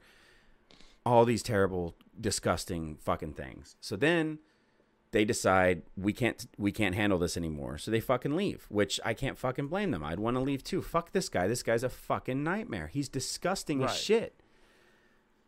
So This- they move, and that's when they move to Washington. Now, at this point, Joshua and Susan have been together, I think, like four ish years, something like that. They're still the the same problems are, still exist. Joshua's terrible with money. He can't keep a job. He doesn't want to do anything. He stays at home all the time. Susan's working multiple jobs, paying the bills, paying a mortgage, keeping everything sustained. She's doing all of this happily, feeling like she's not she's still not doing enough for her husband. She's Right. saying things like she's writing stuff in her own journal like um, I need to be better for Joshua. I, it's my duty to take care of my family and be there for my family and all the rest of the stuff. Meanwhile, her husband's doing nothing all day. no Um, job. No. Not. yeah, well, Not anytime he gets a job, he loses it quickly after. So he never keeps a job long, a job long enough to actually support his family uh, or to support the two of them. So then I guess she gets it in her head that the best thing that they can do is get pregnant. And my understanding is is that Joshua didn't want to have kids. He didn't even want to get married until he met Susan. But then he met Susan. He wanted to get married. They've been married for a while. Then Susan got pregnant. Now, when she got pregnant, it caused I think it was the first real fight, as I understand it, in their relationship. Uh, he, he, that's when shit started to get really, really bad. Because now it wasn't just financial infidelity and financial struggles. Now it was, you know, legit. They were, they were at ends with what they saw in their own relationship and what they saw coming out of their own relationship. So this is when the turmoil starts to set in, but this is also when they start developing relationships with their neighbors and they start getting to know the people around them. And, um, you know, Susan is very active in the church and she's actively building relationships with people in the local community. Meanwhile, Joshua's but hid away in the corner. Now Joshua has siblings. It's important to know that because he does keep in touch with them. He does Yeah. he does talk about his older sister his older sister Jennifer. He talks about his younger sister Alina.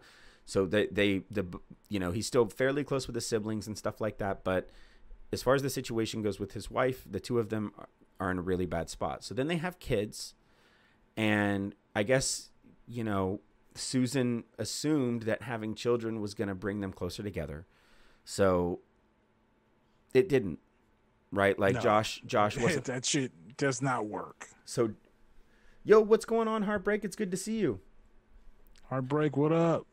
So, Susan and Josh were having terrible relationship issues. Josh was very controlling in every way. She he's controlling in like who she talks to, how she spends money. This is how fucked up he is, right? Like he'll spend hundreds of thousands of dollars on on tools and computer equipment and toys and remote control cars and other stupid shit that he doesn't need.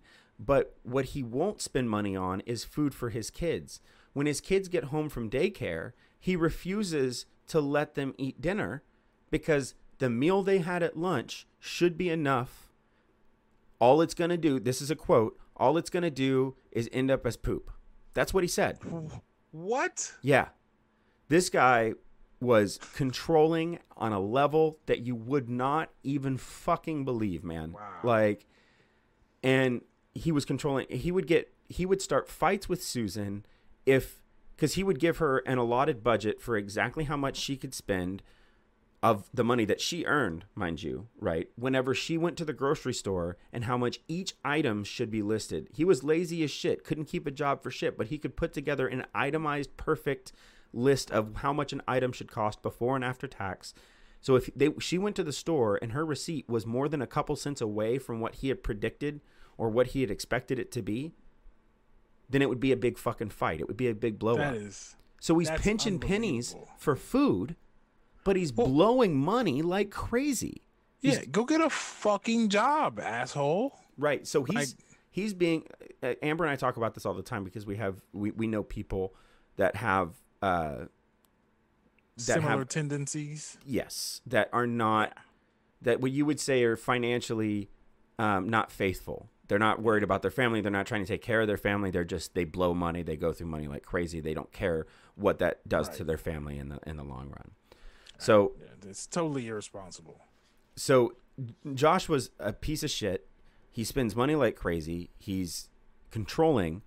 Susan starts to get worried. So around 2007 and 2008, she gets a job at Wells Fargo and she's doing pretty well. She's earning pretty good money for her family, but she's she's starting to get anxious. So as much as she's trying to be a good wife, mm-hmm. she's writing she writes at work on notebook paper a new will and testament, something that she hopes that Josh will never see explicitly because she's aware that if Josh sees it, he has power of attorney because they're married.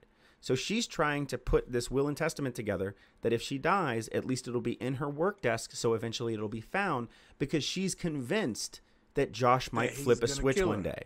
Now this is back in Right. 2007. She didn't go disappear. She didn't disappear until 2009. So this Well, is right, back. But she obviously had some inkling or some sort of feeling that he was capable Mm-hmm. of doing something like that to be writing a new will and testament on notebook paper Mm-hmm. at your fucking work desk. Like that's that's some serious shit. so it was really really fucked up um, for her because she, Uh, uh, uh, i guess the thing said i trust everybody everybody in my family. Anybody can read this. And and you know I'll- leave everything to my kids and my family everyone except for joshua. So Dante says, "Well, then he should eat fucking shit." yeah yeah i agree. I Yeah. i 100% agree. So before uh, this is in 2008 i believe. This is the this is another video. Oh, we got another one. we got another one Is this Susan? This one's just Susan. So on the count of three. One, two, three. Uh, this is me. July 29th, 2008. It is 12:33 Mountain Time. Um covering all my bases, making sure that if something happens to me or my family or all of us that our assets are documented. Huh. Yeah. So she goes through in that video and shows all the shit that he's spent money on, all the debt that he's put his family in, all the shit that he bought with that, all, all the stuff that that debt, like they filed for bankruptcy at this point. Like it's really, really fucked up, right? So,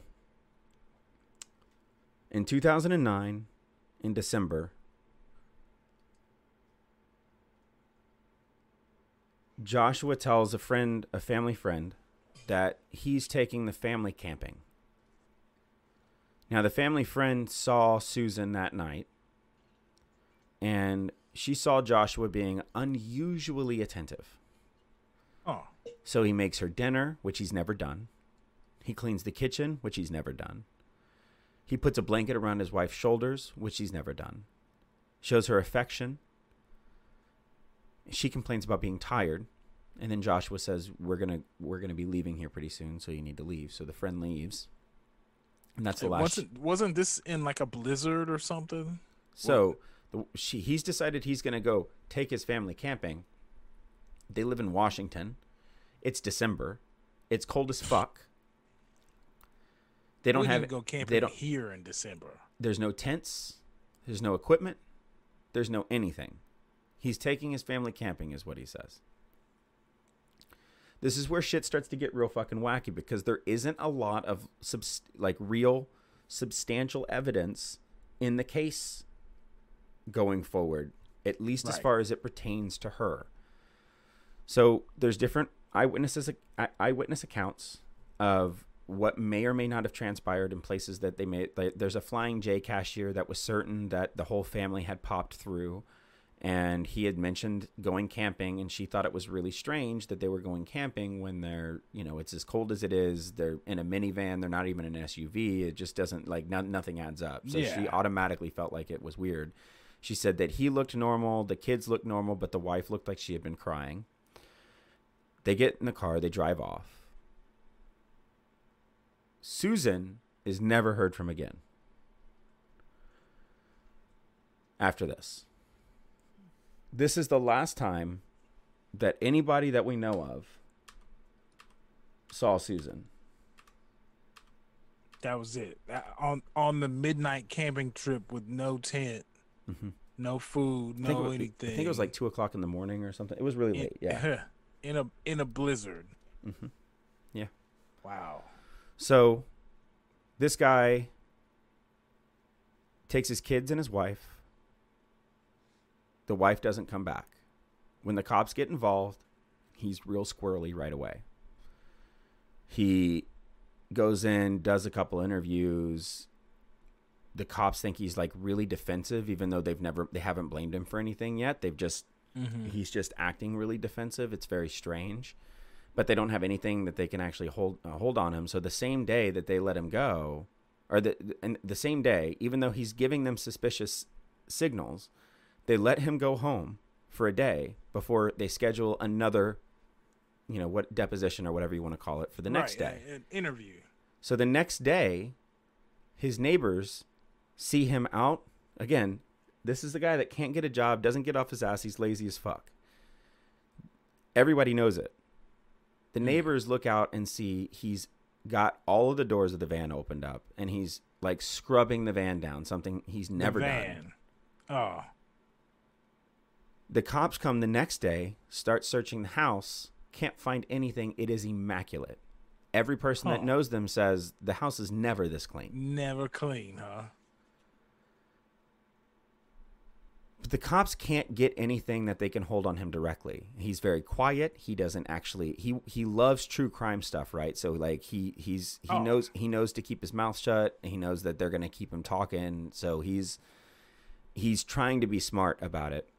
And there's a lot of like driving back and forth and he's got the kids and the kids are here and then they're there and it's like it's all over the fucking place, right? Well, this all takes place in 2009 and eventually um I'd have to like look for the exact circumstances that caused this to happen, but once Susan disappeared, the case became very let's just say the the local community was very caught up in the case. There were some people that thought that Right. Susan had run away with a new man, which was something that Steven had had Mm-hmm. uh, Steven Powell had you know gone along with, said had happened. The with a man who disappeared almost the same night, or, uh, or on a the week- same night. That no, she no, it was a week later. It was a week later. Okay, okay. So, um, there, I, what I have here is a full timeline of the investigation process, but Okay. uh, so I'll read some of the some of the bits here. Um, it says December seventh, two thousand and nine, at twelve a.m. Josh Powell says that he left his home with Charlie four, Charlie who's four, Braden who's two, to go camping at Simpson Springs campground in a remote area of Utah's West Desert. Now he hasn't told anybody that Susan's gone with them. He told everybody else that Susan was at work. This is like his official story. Ah, okay. During this time, he claimed that Susan was uh, at home asleep after cleaning a red stain from the carpet. The campground is about a two hour drive from West Valley City. The temperatures were below freezing that night. Nine, between 9 and 10 a.m., the daycare provider for Charlie and Braden contacts Josh Powell's mother, uh, Terry, and her, his sister, Jennifer Graves, concerned that she could not reach the parent either parent after they failed to drop off their sons. Terry and Jennifer call the police, who break into the Powell home, worried that the family may be victims of carbon monoxide poisoning. Police find two box fans blowing on a wet spot on the carpet. Susan does not show up to work and she is reported missing. Josh Powell at 5 p.m. that day, Josh Powell returns home with Jo- with Charlie and Braden and is greeted by the police, who find he had Susan's cell phone in his van with the SIM card removed. Police also found a generator, blankets, a gas canister, tarps, and a shovel. Josh was unable to explain why he had Susan's phone or why the SIM card was taken out. Josh was immediately taken to the West Valley City Police Department to be questioned. Note, Powell was never arrested in the case, despite being, uh, despite the long held belief by many that he murdered Susan and covered it up, possibly with the help of his father and brother, which we'll talk about later. During his interview with the police, Powell asked why he was not ans- uh, uh, was uh, uh, was asked why he was not answering his cell phone. Powell told the police he didn't have a charger with him and he was trying to conserve the battery. However, a detective noticed that Powell's bat- phone was plugged into the charger in the center console of his vehicle. police interview young Charlie Powell, who said the camping trip took place, but tells the police that Susan had come with them but did not return. A few weeks later, Charlie's school teacher says that he claimed his mother is dead. Chuck and Judy Cox, which are uh, Susan's parents, would later say that the uh, that while the day while at daycare, Braden drew a picture of a van with three people inside and told the daycare workers that mommy was in the trunk. December 8th at 11 a.m., Josh calls Susan's father, Chuck Cox, to tell him that Susan is missing and that the police are going to question him again. At 12:44 the same day, Josh is interviewed by the West Valley City Police Detective Ellis Maxwell, not really important. Obtained footage of that uh, there's obtained footage of that interview. You can watch the two clips embedded. We're not going to do that. Um, okay, so at roughly the 5 minute 55 second uh, mark in the video above, Maxwell wonders why Powell wants an attorney. Maxwell says, "So you're telling me that you don't want me to that you don't want me to come uh, want sorry, that you don't want to come in here and talk to me and answer my questions so we can try and figure out where she potentially could be could be." And Powell responds, "They told me that I should have an attorney uh, an attorney because they because they don't know what's going on. They said I'm pretty much in over my head." Maxwell says, "Okay, you're in over your head because your wife is missing?" Powell said, because you guys are already trying to trap me on little things like cuts on my hands.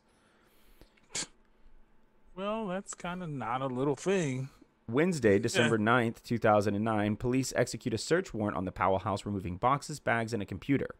Police find Susan's blood, life insurance policies for $1.5 million, and a letter for Susan fearing, uh, from Susan fearing for her life. Police also find blood from, the, uh, from an unknown male contributor. What the fuck? Pol- uh, on December 10th, police searched the remote Simpsons Springs campground for signs of a campsite Josh Powell had claimed he used. Police did not find any evidence of camping in the West Desert location Joshua described. P- person of interest Josh talks to the reporter in this clip, blah, blah, blah. I don't really want to hear this piece of shit talk. Um, So- how, uh, I don't understand how they did. They that's more. They arrest people with less, Much than less. that on the fucking first forty-eight. Yeah. So here's the thing, right? Like without without reading like too much into this like article that's got the timeline breakdown, which is from their local their I think from their local news channel, uh, kutv.com.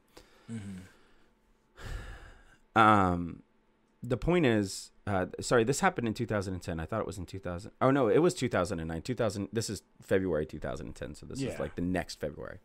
So anyways, um the Cox family created a foundation because their you know their daughter's missing now and it says this uh, basically they created this website the susan cox website the susan cox powell foundation was established in 2010 by susan's parents to help uh, with the help of friends and after an, omo- an overwhelming response from people around the world their emails letters and facebook messages of support and sharing of other parents with missing children questions of parents concerned with their children for their, about their children and potentially similar situations, but without the support we felt, moved us to create this foundation. So they create this website, and the reason that that's important is that later on, this website get this website gets used by the entire Powell family, all of the family, to then say make up lies about Susan and say that she was a sexual deviant, that she was mm. that she was always hitting on everybody around her, and that she was driving her family insane, and she was abusive to the kids, and like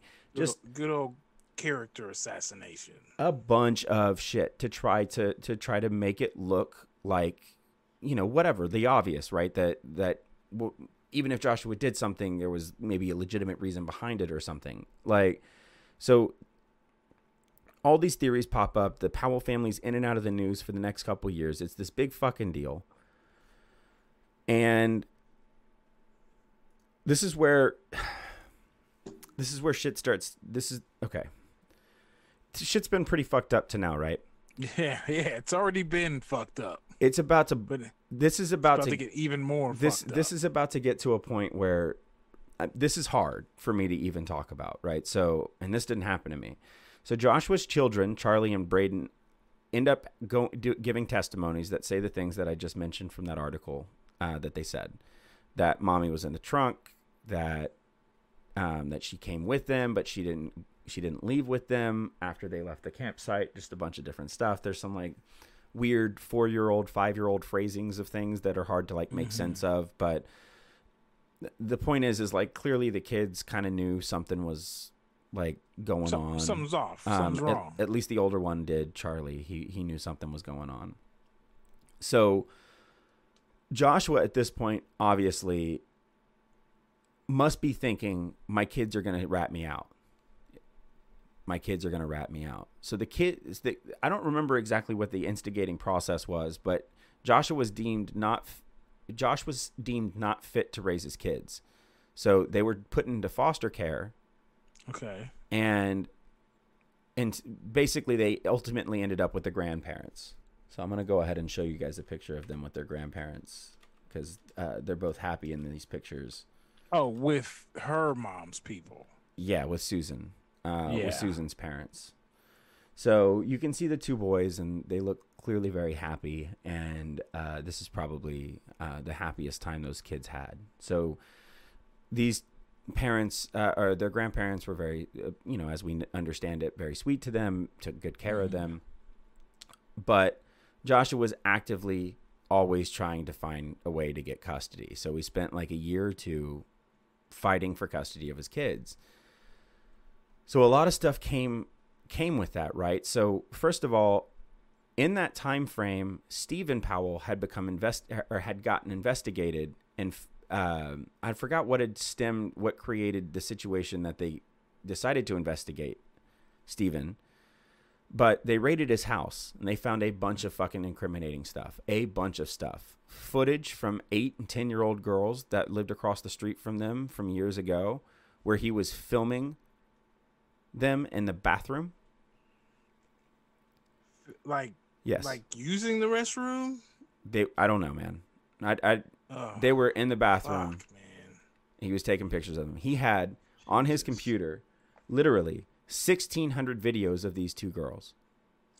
Sixteen hundred videos. I think it's a combination of videos and pictures, but yes. So this guy this is this is from years ago, right? This is like before Susan came into the picture. This is back when mm-hmm. Josh is a, a kid that you know some of this footage was gathered. But he's got you know in his collection of stuff, he's got videos and footage of Susan. He's got a collection of Susan's disbanded tampons, stolen underwear, other articles of clothing, all neatly bagged with dates and times. Yo, he dated used tampons? Yeah, bro. What the fuck? So then Wow. Jennifer Powell, which might be the only Powell, the only one of the whole family that's a normal human,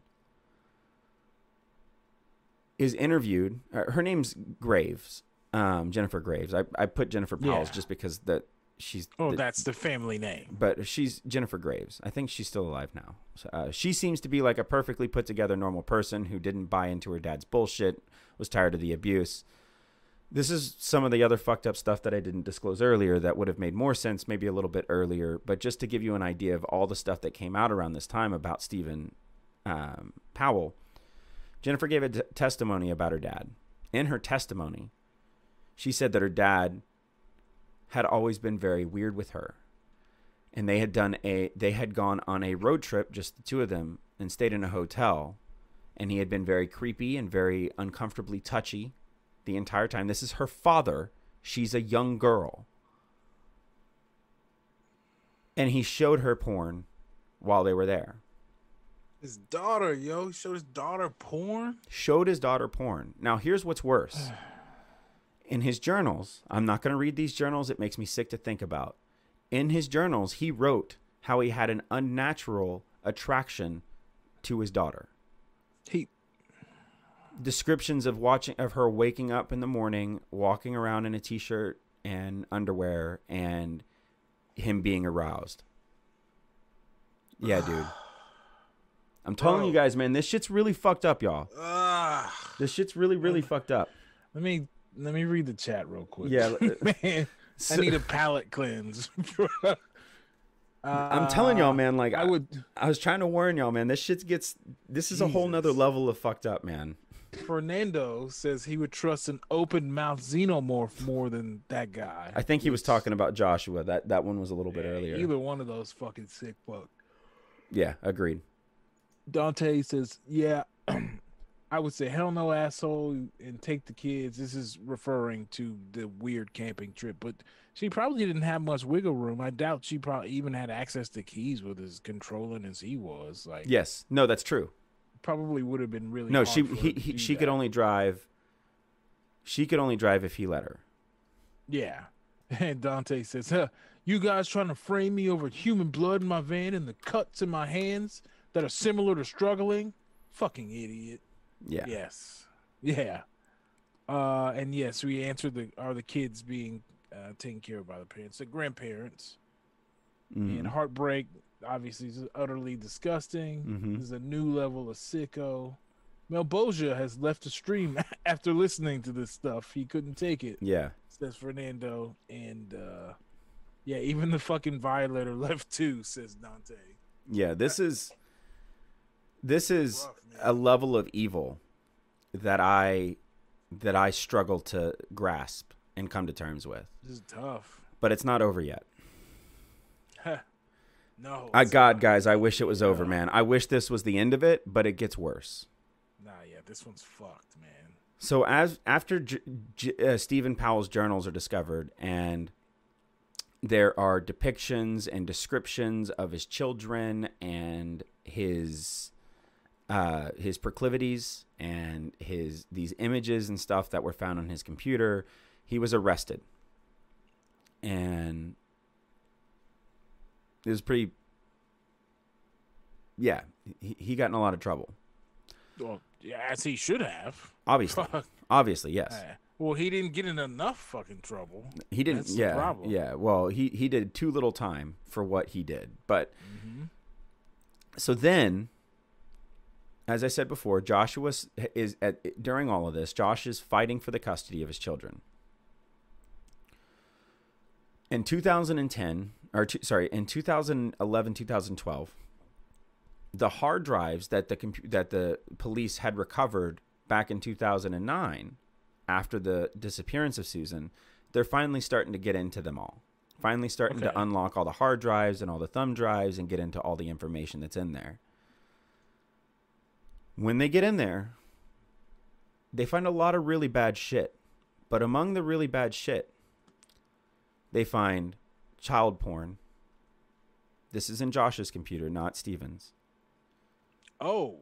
And oh shit. and drawings who did them who knows of incest and relation and and and molestations lots of them in josh's computer and all of his stuff so you know how he was like spending all of his time on his computer and yeah. and um, not being there for his family and all the rest of that yeah That's that what the computer. Fuck he was doing. that Fucking computer Child porn and incest. there was incest and child yeah child molestation and all the rest of it so josh Yeesh. gets time with his kids for a period of time before they get taken away from him and put in the custody of his grandparents and during the time that that happens it comes to light that while they were living with their dad their dad and their, their dad had told them that it was okay and normal for them to sleep naked with him while he was in oh. naked in his own bed with his little boys. At this point, his boys are three and four, or three and five, four and six. Mm, there's just no parts of that that are. No, man, nothing acceptable. about it is okay. It's no- nothing about it is okay. Ugh, So Jesus. as he's fighting for custody and all this information is found out and they find all this stuff in the hard drives they hear about this these testimonies from the kids the local government says okay we're going to take or the you know the courts decide you don't you're Right. not mentally you're not fit to raise your children but C- CPS or whoever. whoever it was that was inter- intervening but you're not fit to raise your children but we will give you supervised visits now he was supposed to get supervised visits inside of a visitor center but Right. the visitor center he made everybody at the visitor center uncomfortable he was very argumentative with people he he was very weird with the kids everybody felt like something was off about him so eventually after a few months of that they decide we're going to let him have visitations at his home that are also still supervised Supervised. but before they're able to do that, they're going to have a family psychologist analyze Joshua, which did and was troubled by him, felt like he had very unusual behavior. But they also have him psychosexually analyzed. So they put him through this test of like a polygraph and like to see what makes him it's fucked up stuff. It's like see Right, what makes him aroused and shit like that. And they put him through this whole thing and eventually I guess it's deemed that he can he can have some visitation with his kids. I think they say 2 to 3 days a, a month uh, supervised visits. Okay. So, Josh knows his sons are coming to stay with him. Um Josh knows his children are coming to stay with him. And Josh goes to the bank, withdraws all of his money, goes into every storage facility that he's had for the past, let's say, five years. I don't know. Pulls a bunch of shit out, including the kids' toys and belongings, and gives them all to charity. Oh. February 2012, on Super Bowl Sunday, the kids get to visit their father at their father's home. They're very excited to see their dad. So when they arrive at the scene, or when they arrive at the house, even though the supervisor is supposed to be there to walk them to the door, let them inside, go inside with them, and everything, she's unable to stop them as they sprint from the car into the door where their dad's standing in the doorway with the door open.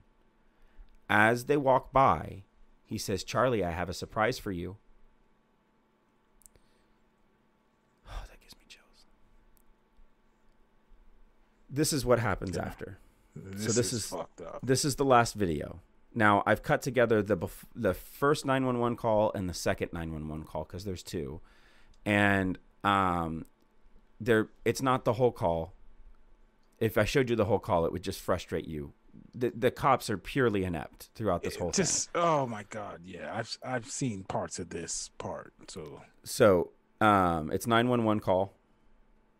Three. And this one's a minute long, so this is a long oh, one. guys. Fernando, you're gonna need more than a beer. Um. All right. Th- this this is this is okay. Three, Yeah. two, one, play. And I'd like to pull out of the driveway because I smell gasoline and he won't let me in. You want to pull out of the driveway because you smell gasoline, but he won't let I you. smell, he, he won't let me in. This is the All right, social we'll worker. look for you there. Okay, how long will it be? I don't know, ma'am. They have to respond to emergency, life-threatening situations first.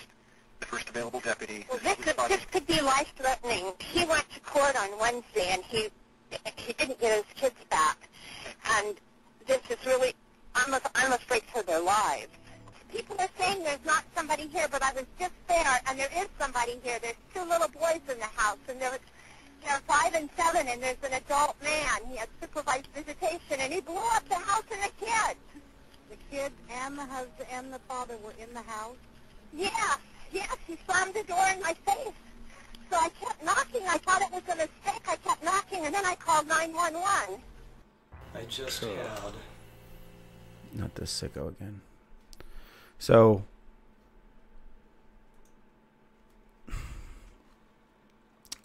God. she, as soon as she walked up, he slammed the door in her face. She tried to get in, couldn't get in. Within 10 minutes, was already on the phone with 911, trying to get them out there. That was the first 911 call you heard. And she could not, it took like five minutes for them to even take her seriously. And right, yeah, uh, we have to respond to life-threatening situations. Well, but it wasn't even just that. They were like, "Why? Why are you a supervisor? I thought you were the one that's visiting the kids." It's like, dude, you didn't listen to anything she already told you. Like, she explained the whole situation perfectly fine, but he sucked at his job. inept. To- totally fucking inept. That's Total ineptitude. so. After all that, protecting them kids, sending them to the right place, they s- send them back for a supervised. They should shouldn't have been in this fucking house in the first place. hmm But he locks them in the house and kills them, kills everyone in fucking inside the house. Yep. That's right. Just unfucking, but unbelievable. It's absolutely right. That's that is such a fuck story. So, Braden and Charlie, for no fault of their own, were murdered by their father, who they were excited to see. And it's way worse than he just he just blew up the house. So, the part that I cut out of that call, when the door was slammed in her face, she slammed on, she banged on the door. She said, "Let me in, let me in." Shortly after, within a couple minutes, she heard Braden cry. Ugh.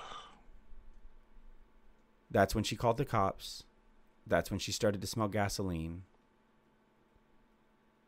Then the car then the house was set on fire. Basically exploded. The Jesus Christ. the screaming that she heard, the surprise, when they got inside the house, Joshua knocked Charlie out with an axe. With a hatchet, I guess you would say. knocked him out with a fucking Hatchet. axe. Yeah. Hatchet? That's a baby axe? Fuck, it's a, still an axe. Yeah. Jesus. When the bodies were recovered from the burning wreckage, the children were shown to have died from suffocation and from having bled out from wounds from axe from axe wounds basically that their so father he f- he hacked them up and then burnt the house down. they were alive when they died from suffocation Oh God.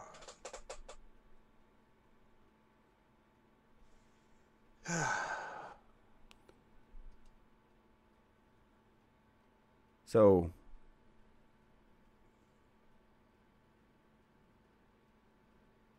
this is a really fucked up story man It's- This story is beyond fucked up. So it's hard to talk about all the details of the story and and really get everything hammered down. But something that's worth knowing about this story is that it's believed very strongly that his siblings, Michael and Elena, helped him with the disappearance of Susan. We don't know exactly how, but Michael was deposed as he was fighting for the insurance claim that the Mm. Coxes believed were owed to the children.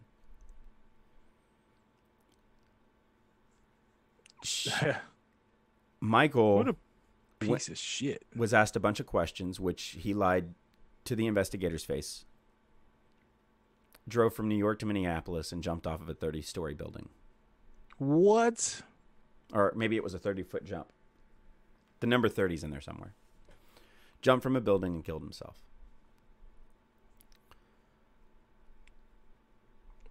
Happened to Steven, the sister? nothing. Steven Powell Oh. went to jail for five years, less than five years, was released in 2017, and then died of a heart problem in a hospital a couple months later. Until the day that he died, Steven walked around talking about Susan like they had an unre- that they had a love that they never got to they they never got to explore, Jesus Christ. all the way to the time that he died. Ugh. Terry, his mother, uh, Joshua's mother, was the reason that Joshua got custody of the kids for a while, and was the reason that he was able to get past the psychi- psychiatric evalu- evaluation because she vouched for him that he was an amazing father. And she worked really hard to get people that would also vouch for that. So he had a lot of people vouch for him when they shouldn't have. This story ends with the Cox family going fighting the state because the state did not do enough to take care of the boys. Mm-hmm. They're in court right now, as far as I understand it. There has not been a ruling issued yet. But I thought maybe it would be worth reading, hearing uh, the points being made from both sides um, as to whether or not the state is liable for what's happened here. So, the I guess you could say the prosecution, the person representing the Cox family, Yeah. said on February 5th, 2012, these boys were on a supervised visit to go and see their father, an employee of the defendant of the state. Buck told the jurors, explaining that the state was obliged to, uh, obligated to the boys uh, that th- that day in two ways. First, they owed them the obligation of having a supervisor who was trained and capable of doing the job of being able to intervene for the benefit of saving these boys. Second, the state owed these boys an obligation to have this visitation take place or at a place that was safe and that ensured their safety. But continued, pointing repeatedly to the fact that the visitation had been moved from a secure facility to Josh Powell's uh, Josh Powell Graham's home, uh, Josh Powell's Graham home, where he had the had all the control in the situation. He took a hatchet. He struck those boys again and again and again. The fear, the betrayal, the pain, the confusion. He told the jurors. He went on to explain that Charlie and Braden, both injured from the attack, were still unconscious lying on the floor. Their own father, the man who the state believed was an imminent risk to them, took gasoline, poured it on them, and poured it on their faces. Buck, Buck said, explaining in detail how their how their dad doused the entire home in gasoline and lit it on fire, causing the home to erupt in flames, killing Josh and the boys. The defense says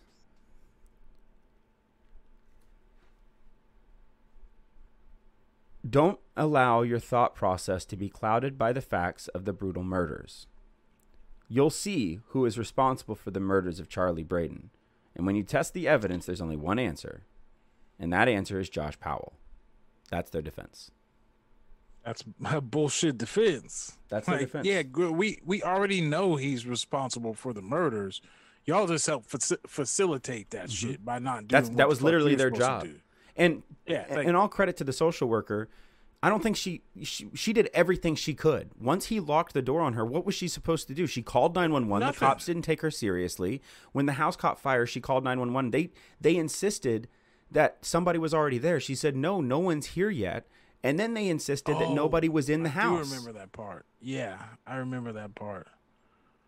So Oh man, it just it was just drop balls and failure of uh of of almost all parties involved to to handle their fucking responsibilities. That I mean, Yeah. this whole situation's a fucking mess. pure ineptitude.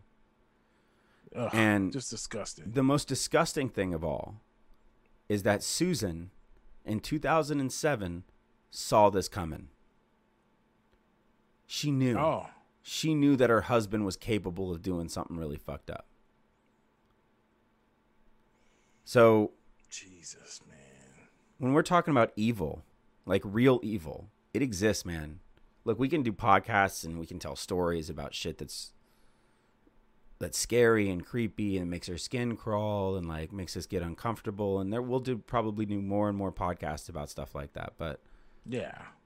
um but this is a case of real evil fucking people.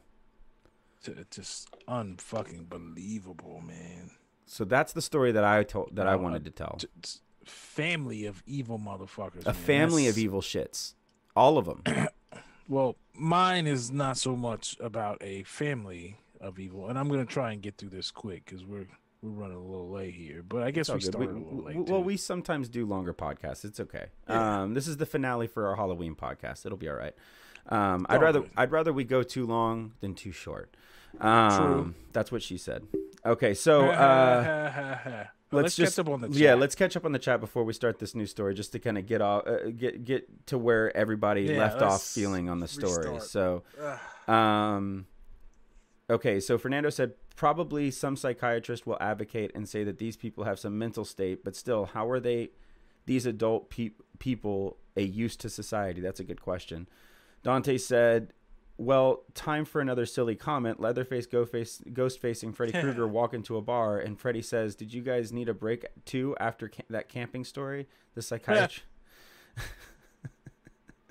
uh, um, uh, Dante says the psychiatrist must have said, "I'm too old for this shit" and quit.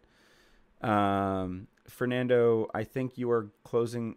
You are closing in on the part to the part where I'm going to need a beer to handle it. Oh yeah, that, uh, we were past that a while ago. Um, Ben John says, "Sorry, I had to go to the bar with Ghostface, Leatherface, and Fred K. I couldn't take it." Dante said, "Fuck, that was horrifying." Don- Heartbreak says, "Wow, I work security, so I know how inept cops can be, but man, this was a life or death situation. They should have responded to that. I agree." They, they totally fucking blew it. Just Fernando to- just we can only do it if there's somebody's life in danger. There's two chil- whatever.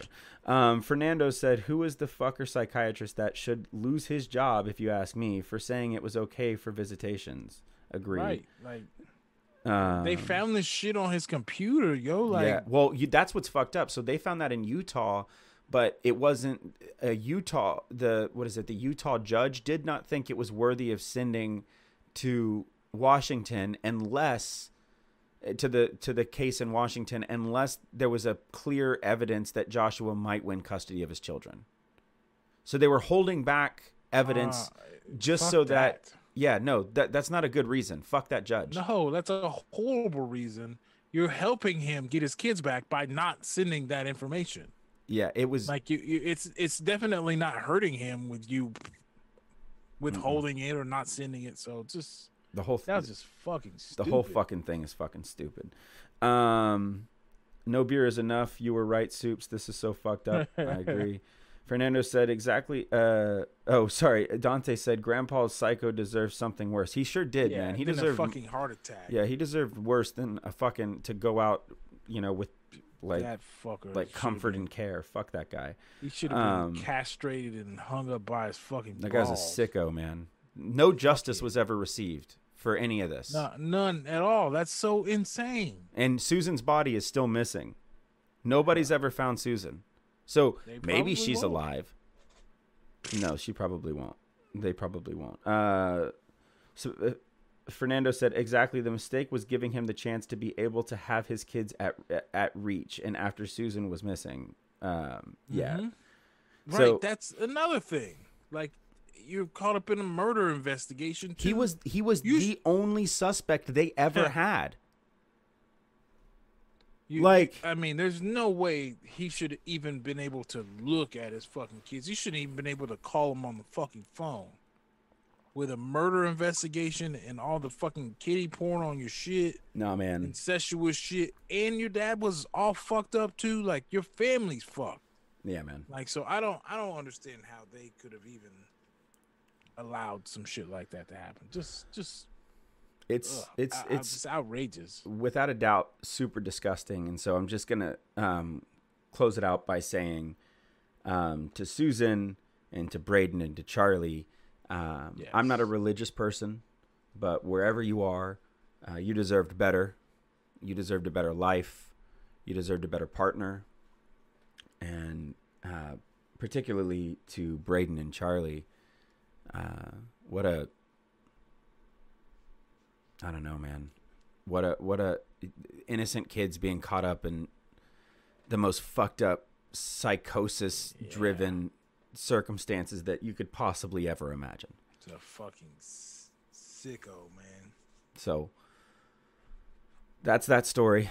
It's really fucked up. I'm glad I finally told that story so I don't have to keep doing research and looking at pictures of these evil Ah, fucks. Man, that's, that's Um, that had to be rough doing it's- research on that. it's and I mean there's so, there's so much stuff that I didn't even get to, man. But like it, I felt like it was going so long, I had to like try to speed it up and get through the stuff. That, but like, that one was the one we could have done a whole fucking podcast on. yeah, I'm sorry, man. I didn't know it was gonna take me that long to get good. through. I was sitting, I was just fucking engrossed, like Jesus, man. And I watched the goddamn documentary Yeah. on it, and still didn't know as much info as you passed along. That's pretty dope. so let's uh, Oh. so I, I'm closing up with a picture of uh, of Susan, Braden, and Charlie. Uh, rest in peace. Um, your family misses you, I'm peace, sure. Um, all right. We're going to go on to the next story. And I'm going to let you. Uh, well, hold on. Fernando said, better justice. They deserve better justice for what happened to them. May they get. Maybe may they be happier wherever they are. Yeah, agreed. Yeah. All right. Definitely. Well, uh, so I teased this a little bit earlier about the character um, from American Horror Story, who was actually based or who actually plucked from history, put in the show. Uh, Coven, you remember the house that they stayed in was um, Madame Delphine Lalaurie's house Right. right? Um, and you know, she was obviously a slave owner. It was it was she was played by uh Kathy Bates, Right. who's a fucking who's A great actress. actress. A great, great actress. Uh, but so uh, there's they they do they did some fucked up shit on the show, and they kind of tied it into it. You see a little bit of it with certain things that were created in the show, Mhm. right? Like, uh, but it, that's was drawn the the inspiration from that was drawn from real life. Um, and so in 1834, uh, there's uh, her mansion. Uh, in, the address is 1140 Royal Street. It, it's in the French Quarter.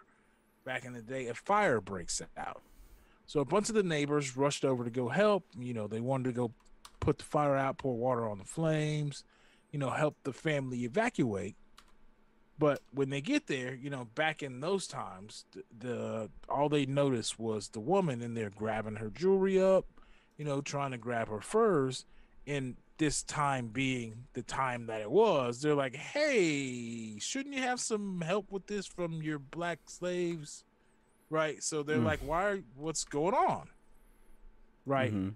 Uh, so that woman, of course, was uh, Madame Lalaurie, uh, and we'll go into a little bit about her. She was born in 1780 in New Orleans to a, a, a- an affluent white Creole family. Uh, her family moved there from Spanish or moved from Ireland to Spanish controlled Louisiana. So they had been uh, in Louisiana for like a generation before she was even born. Um, and we'll go back. She was married three times, had five different children, um, whom she was said to attend to lovingly sometimes. First husband was a Spaniard. Um, I believe, let's see. So he died uh, in Havana on the way to Madrid. So, four years after he died, she married uh, a Frenchman named Jean Blanc. Jean Blanc was a banker, had money. They had fucking four more kids, or the, they had four children, three daughters, one son. So she's up to fucking nine kids right now. Right, right, yeah. Uh, Jesus Christ. and then yeah, right. So he died too. So this is so she married her third final husband, much younger doctor named Leonard Louis Nicholas Laurie. So that's where she got this her name. final surname from. Yeah. Um he was not often present. Uh, he was always moving around. He's a younger guy, so I guess that frustrated her a little bit, but you know, hmm we'll find out more about So wait, how later. old? So How old is she at this point? At this point, it does not say. Uh, so She's probably in like what her late thirties, early yeah, when did forties. she get married the first time? It doesn't give any exact dates about when she was Okay, married. fair enough. I mean, I would say I would guess probably late. late Right, yeah. Right. Yeah. Um. So she's she's married to this doctor. She's got her own money. She's alone by herself. Uh. So she bought a huge three-story mansion in the middle of the French Quarter. Right. Um. So as many uh many high society women did at the time, Madame Laurie she had slaves. Uh, so most of the city was shocked at how polite she was to them. So strangely enough, she showed them lots of kindness in public.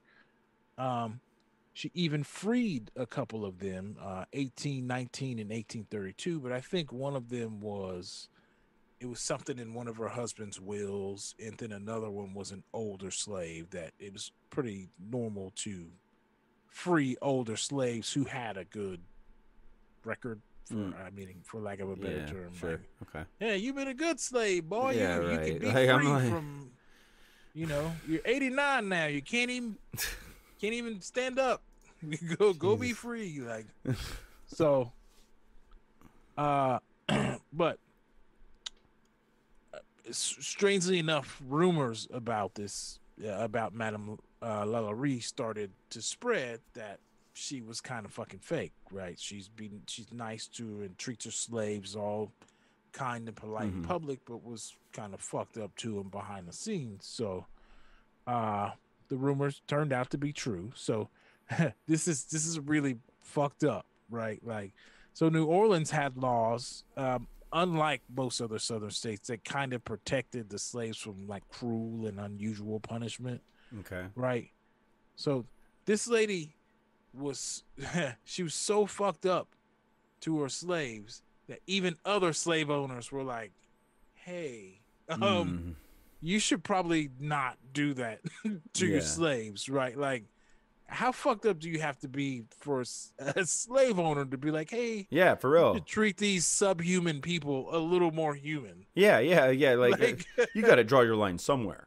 Okay. Right? Like, okay, let's we we can't do that. That's too far. Yeah, exactly. So, uh, accounts of uh, Dauphine Laurie's treatment uh, of her slaves between 1831 and 1834 mixed. Um, Harriet Martineau, who's an author, uh, started recounting her stories. Residents, stories told to her by New Orleans residents during her 1836 visit. Some people claimed Lalaurie's slaves were observed to be singularly haggard or rent, so meaning even though slaves looked pretty rough back in the day, like her slaves seemed to look worse, Mm. right? Like even for a slave, they were like rough and and kind of haggard. Okay. Um, so, funeral registers between 1830 and 1834 document the deaths of 12 slaves at the Royal Street Mansion. Although the causes of death aren't mentioned, uh, and some infections or diseases could have easily been the cause. These 12 deaths include Bond, a cook and a laundress, her four kids. These are four kids. One was Juliet, 13, Florence was 10, Jules was 6, and Leonette was 2. So, she, Boone had previously belonged to a refugee from uh, Saint Domingo and described uh, he described her as a chronic runaway with uh, a chronic runaway. Okay, so it's with an influx of white and free colored Saint Domingan refugees as their slave. They were worried she was going to run off. I guess she Okay. had this, this skin tone, right? Okay. So, but apparently this is this is one of the like these were kind of the beginnings. So twelve fucking slaves died in four years, right? And Okay. and this was one including all of her kids, and you know they it could have been disease, but they're leaning more towards it was her. So, despite the false rumors that slaves killed her parents, uh, Madame Lalaurie actually lived a fairly normal and privileged life. She's a major part of uh, high society. And let's see, just. Yeah, this is what I was saying earlier about the emancipation. One was from the will of her second dead husband, hmm and the other one was he he basically got to fucking retire. Yeah. Um, so all this stuff happened, shit's going on, and somehow there's some a slave rebellion in Haiti that saw over hundred slaves beheaded, their heads put on poles stretching for 40 miles from the center of New Orleans out to the countryside. You would see slaves' corpses dangling from fucking city gates. How how crazy is that shit? But this is all contributing to this attitude that she is is developing. So there's a growing sense of panic and unease, which is most likely the reason why nobody went out to check on all those fucking dead slaves, right? Mhm. Like they're like, okay, well, you know, shit's going down. You got to do what you got to do to keep these these slaves in check. Hmm Almost said another word. Um, all right, so uh, they actually never charged her with anything until 1833. So this year, a 13 year old slave named Leah was brushing her hair. And at, I don't know if Jax's hair ever gets a little knotty and hard to fucking comb through. Yeah, it's too short. But But I'm sure Ari as well. Corinne's hair, I mean, it's not even, you don't even have to pull hard. You just comb and it catches kinks and, you know, ow. Yeah, yeah, yeah. So this girl's comb brushing her hair, t- went to tug a snag too hard, and she and Madame Lalaurie chased this girl around and beat her mercilessly with a fucking whip for for her fucking hair for brushing her hair too hard. Uh, You said it was a young girl too. She was twelve. Jesus fuck, man. And she chased the girl around with a whip and was beating her ass so bad the little girl ran up to the roof and jumped off of the roof and killed herself God damn it, dude. rather than to continue to be beat so mercilessly. Right? Uh and the only reason she the only reason the madam got in trouble for this was because somebody saw her burying the girl's body. So they fined her $300, made her sell nine slaves, but in true southern slavery fashion, she was able to re-procure these nine slaves like with her f- getting her family to buy them and you know doing all this to get them back. So those people got away and then got reeled right back in. So, uh, let's see. There are reports another male slave was so scared of the punishment that he had coming to him, he also killed himself. He threw himself out of a third-story window, uh, choosing to die rather than to be tortured and Yeah. beaten by this woman. So people are killing themselves because of some of the shit that's happening. And I haven't gotten to like I'm touching on some of this. Yeah, it yeah, might yeah, sound kind of man right now, but I, no, I'm, I'm, yeah. there's some fucked up shit. okay here. uh, just just the so you, you mentioned like the 12 people right these are all people that he, Yeah. she killed or that died on her watch before Well, they died on her watch, but no one knows exactly. how- Okay, like, there's deaths there- are mysterious. Right, right, right. Okay, yeah. There's Yeah, question so- about how they died, and then you've I got mean- these two that she's directly responsible for, minimum. That- like that- yes, that, like that beating she's a- them yeah, that, that she's. to right uh, hard enough and to know what happens with her. Can you imagine being a 12 year old? Right, Like, being being beaten mercilessly for someone's hair being fucking nappy. not being able to have the cons and not being able to th- even consider the full consequences of your actions and making a decision that I would Oh, right. rather jump from the top of this building I'd rather die than deal with this anymore. deal with this. Right, like it's super fucked up. So that's so in and think about it. Twelve slaves in a four year period, and she she doesn't have a plantation. Right, she just has a house. At like, where's she I getting mean, all these slaves it's, from? It's a big house, but she can't. Plantations might have 100, 200 slaves. She couldn't have had more than twenty slaves, right? Yeah, 20, to- 30 maybe. She's got like yeah, so and, couple and cooks twelve of and, your uh, slaves die in four years. Like some, there's something up there. There, where there's smoke, there's fire. So, Mhm. but anyway, this guy has thrown himself out of a third story window to not be tortured by the madam. Uh, and that window, coincidentally, is still. If you go to this building, it is still cemented shut. Like they cemented that thing, made it a wall. It's still cemented shut. So there were also reports that uh, she was keeping secret slaves for her doctor husband to practice voodoo medicine on. Jesus. It's reported that her cruelty extended to her daughters, who she would punish and whip if they tried to help the slaves in any way. So she, she is just straight up deteriorated to the point to where she, she's gone to the point to where she's beating her own kids. Yeah, she's not just abusing. trying to help these people. Yeah, yeah, that she's torturing. Um, so on April 10th, 1834, the story goes a fire broke out in the mansion in the Old French Quarter, which was Madame Lalaurie's house. Um, and the neighborhood all came out, started rubbernecking to offer help. They noticed something odd. Like I said, she was in there trying to grab her stuff out of this fire. Um, and everybody's like, you know, what the hell's going on? Where are your slaves? You know, um, and she told everyone to mind their damn business.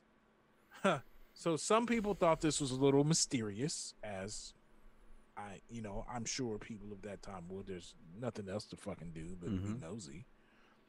Um, and the other, you know, they found it was weird, but then they began to hear faint uh, moans and screams from the attic. So there were slaves still in the attic of this house while it was on fire. Um, and not to mention that she wasn't worried about the slaves in the attic. She didn't even. She, they had to get the key from her to open the door to the attic to let them out. Um, and when they opened said door, everybody stopped.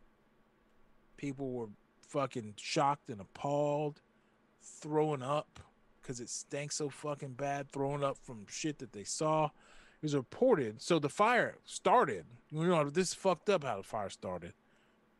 Uh, they she had a 70 year old slave cook chained to a stove. She chained the slave to the stove. And the slave was chained to a fucking stove and starving to death. What just think about that. Like it this is this I'm not even really making going him into cook. it.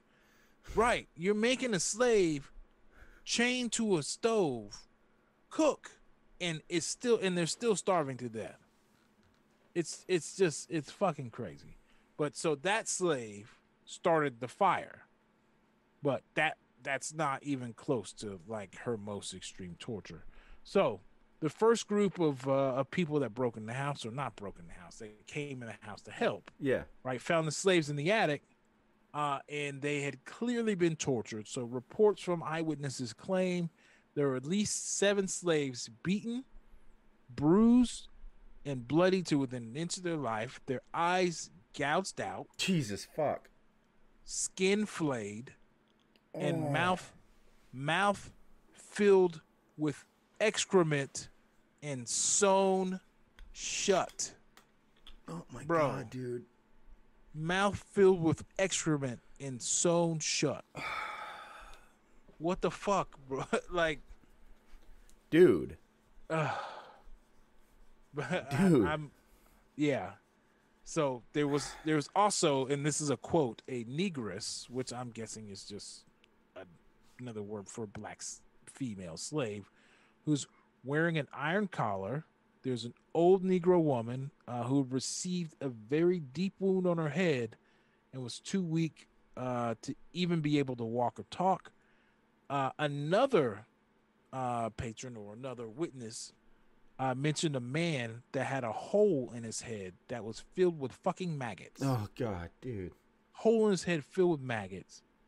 Um, another, you know, after these people saw this, they went and questioned her husband about the slaves, and he replied, "Some people had better stay home uh, rather than come to other people's houses to dictate laws." And muddle in other people's business, aka the same thing his wife said, stay out of our fucking Mhm. business. But I mean, you're up here torturing. It's like like people are appalled by this. This is fucking Yeah, right, anybody would be so let's appalled by this. This is yeah, th- uh, right. And just I'm just think about how fucked up this is.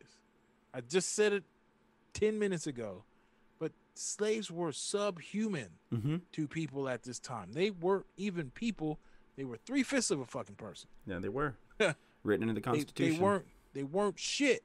Mm-hmm. and the fact that people are seeing this like seeing this shit and they're so just appalled by it by things that are not even a person to them Right. it, it just really It goes to show you about how, fucking terrible it yeah must have how been. fucked up and how screwed up this is so uh let's see fill the maggots and uh, another eyewitness recounted that slaves were emaciated showing signs of being uh, flayed with a whip like a cat of nine right like mm-hmm. you ever seen that picture where the Mhm. slave's sitting down and his back's all fucking tore up that's that's Mhm. a cat of nine Yeah, well, watch uh, uh, uh, Passion of Christ. You oh see my god they use it in there. torture porn Yeah, that's exactly what it is. yeah ugh I saw it in the Uh, theaters. Oh no. But so, so some showed signs of being flayed with a whip, but they were bound in a rest- uh, and they were also bound in restrictive postures. You know, like probably put up in some fucking thing. Or Well, in I the show, the- they had her like they they had her like crucifying slaves and like putting like who uh, like horse heads and like like yeah, well, uh, bull that's heads and of- shit like that. Uh, so th- I mean, it wasn't quite that extreme. Well, we don't know. There might have been something like that, but Right. there's something close to it. I feel like that's where they might have gotten this from. Okay. But they wore spiked iron collars, which kept their heads in static. So they're sitting there with spiked iron collars, and they have to hold their shit like this, or they're gonna land on the spikes, and it's gonna fucking puncture their neck, and they're gonna die. Right. They had people in these fucking weird contraptions It's where like they Saw. couldn't move. Yeah, yeah, exactly, Yeah. exactly. She's she's doing this in the goddamn 1800s. So uh, there were heaps of course, uh, heaps of cor- corpses, organs, limbs, Ugh. slaves pinned to tables or cramped in small cages. Live bodies with their eyes gouged, fingernails torn out, ears hanging by shreds of skin. Uh, and again, I said this earlier, but their mouths were filled with shit. Um, and people just laying around with festering wounds, just all kind of shit. Um, so many accounts claim there was one woman whose skin had been peeled off in spirals to make her look like a caterpillar. What? Yes. Another, this is this is the fucked up one. Another with her bones broken and reset so that she looked like a crab. Take that in for a second. Bones broken and reset. So she so she looks like a crab. So I feel like this is probably where they got like the animal So, Yeah, yeah, but- yeah, yeah. but fuck man can uh, can you imagine you know being a person in someone's i mean someone's like Living through the agony of having your bones broken, right so they, they oh can make god you look man like. so they can make you look like a fucking No, man. Crustacean Yeah, no, no, no. like it i mean just super duper fucked up man Um. Ah. Also, so yeah, so they broke her bones, reset them so that she looked like a crab, uh, and there was another uh, slave whose intestines had been torn out and knotted around their own fucking waist. Ripped his intestines out, hung him up, wrapped them around their fucking waist. Uh, and a lot of these victims, uh, most people claim there were up to intestines 100, were supposedly still alive, putrid, and starving, and surviving only off gruel. So she's feeding these motherfuckers slop just to keep them alive long enough to torture them more. Jesus Christ, man. God. So, uh, I mean, it.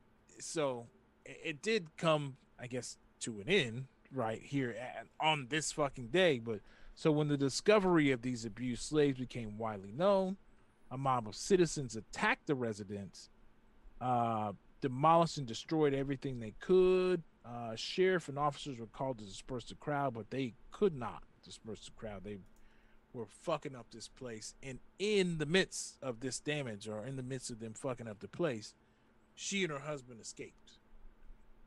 Got away. Mm-hmm. Didn't face any fucking justice. So, uh, let's see. Uh, Scarcely remaining the walls. Up to four thousand. Wow. So so yeah, that's right. So they so they took these slaves out of this house and put them in fucking like hospitals and zoos Mm-hmm. for people to go view, which was I guess pretty commonplace back then. So uh, can you imagine that though? After fucking being tortured and mangled and just destroyed, you are now put on display for for other people's entertainment. Or No, man. At least to fucking like satisfy some fucking curiosity they have like after all this happened and then the lady that does this to you gets off she she gets away goes to france and uh they said that she died in 1849 but there are also a group of people who believe that she faked her death and went back to new orleans and started doing the same kind of shit again Jesus Christ, man. yeah so uh, that i mean i didn't take too long i wanted to get through it pretty quickly but this No, I mean you, I, you- you're you're welcome to go through as much detail as you want. Like no uh, that's this- I, I i think this is enough but it's for the evening Jesus fuck, man. Like i mean that's that's a pretty fucked up story man no, it's beyond fucked up that somebody could. I mean, right it's it's it's it is breathtaking like it, it's we it don't takes even. the words out of it what you what do you what can you if if you walk into a like if you're watching kids on a playground Mhm. and you see a kid that's got like an ant and he's like holding it under his finger and he's like pulling the legs away from the ant pulling the legs off Yeah. and like dismembering it slowly you worry about that fucking person that person's Right. got fucking problems what are you doing like it's one thing to be like oh i don't want to get bit by an ant let me squish the ant right uh, if and you're, it's- you're taking enjoyment from yeah there's like a pleasure from watching make- living thing. yeah making something suffer is somehow bringing you some kind of i don't know feeling of elation or peace or some something like that and, and that's just like everything about that is like on a different level of i don't know man just fucking gross It's, it's sadistic. It's I mean it's it's fucked up, but it's fucked up in a totally different way than the Powell story is. Like this is just straight up well it's one it, style torture on fucking. but it but just- yeah i mean that that we're talking like dark age style torture right like we're talking like I- i mean like what would have been the purpose of being that way like what what good reason was there she just wanted to see people suffer. Like straight up, there's absolutely no other possible reason that she could have had to do that. Like there's so people were saying there were some reports that her parents had been killed by slaves, but it was bullshit. It wasn't true. So there are people that may be trying to find some way to justify what she was doing to these slaves, but I, again, just there's no, just like all the other stories, there's just nothing nothing redeemable. N- no, no So- reasonable doubt. No nothing. So all that- of this broke down because of the fire, and then that's when Yeah, people discovered all of the. exactly. So there were rumors, like I said, like. Uh, where there's smoke, there's fire, right? Uh, excuse my terrible Right, well, but people- but people- there. But people But- were automatic. Were already suspicious. Yes, I mean, like I said, the the the fucking twelve slaves died in four years. She killed off a whole family of slaves.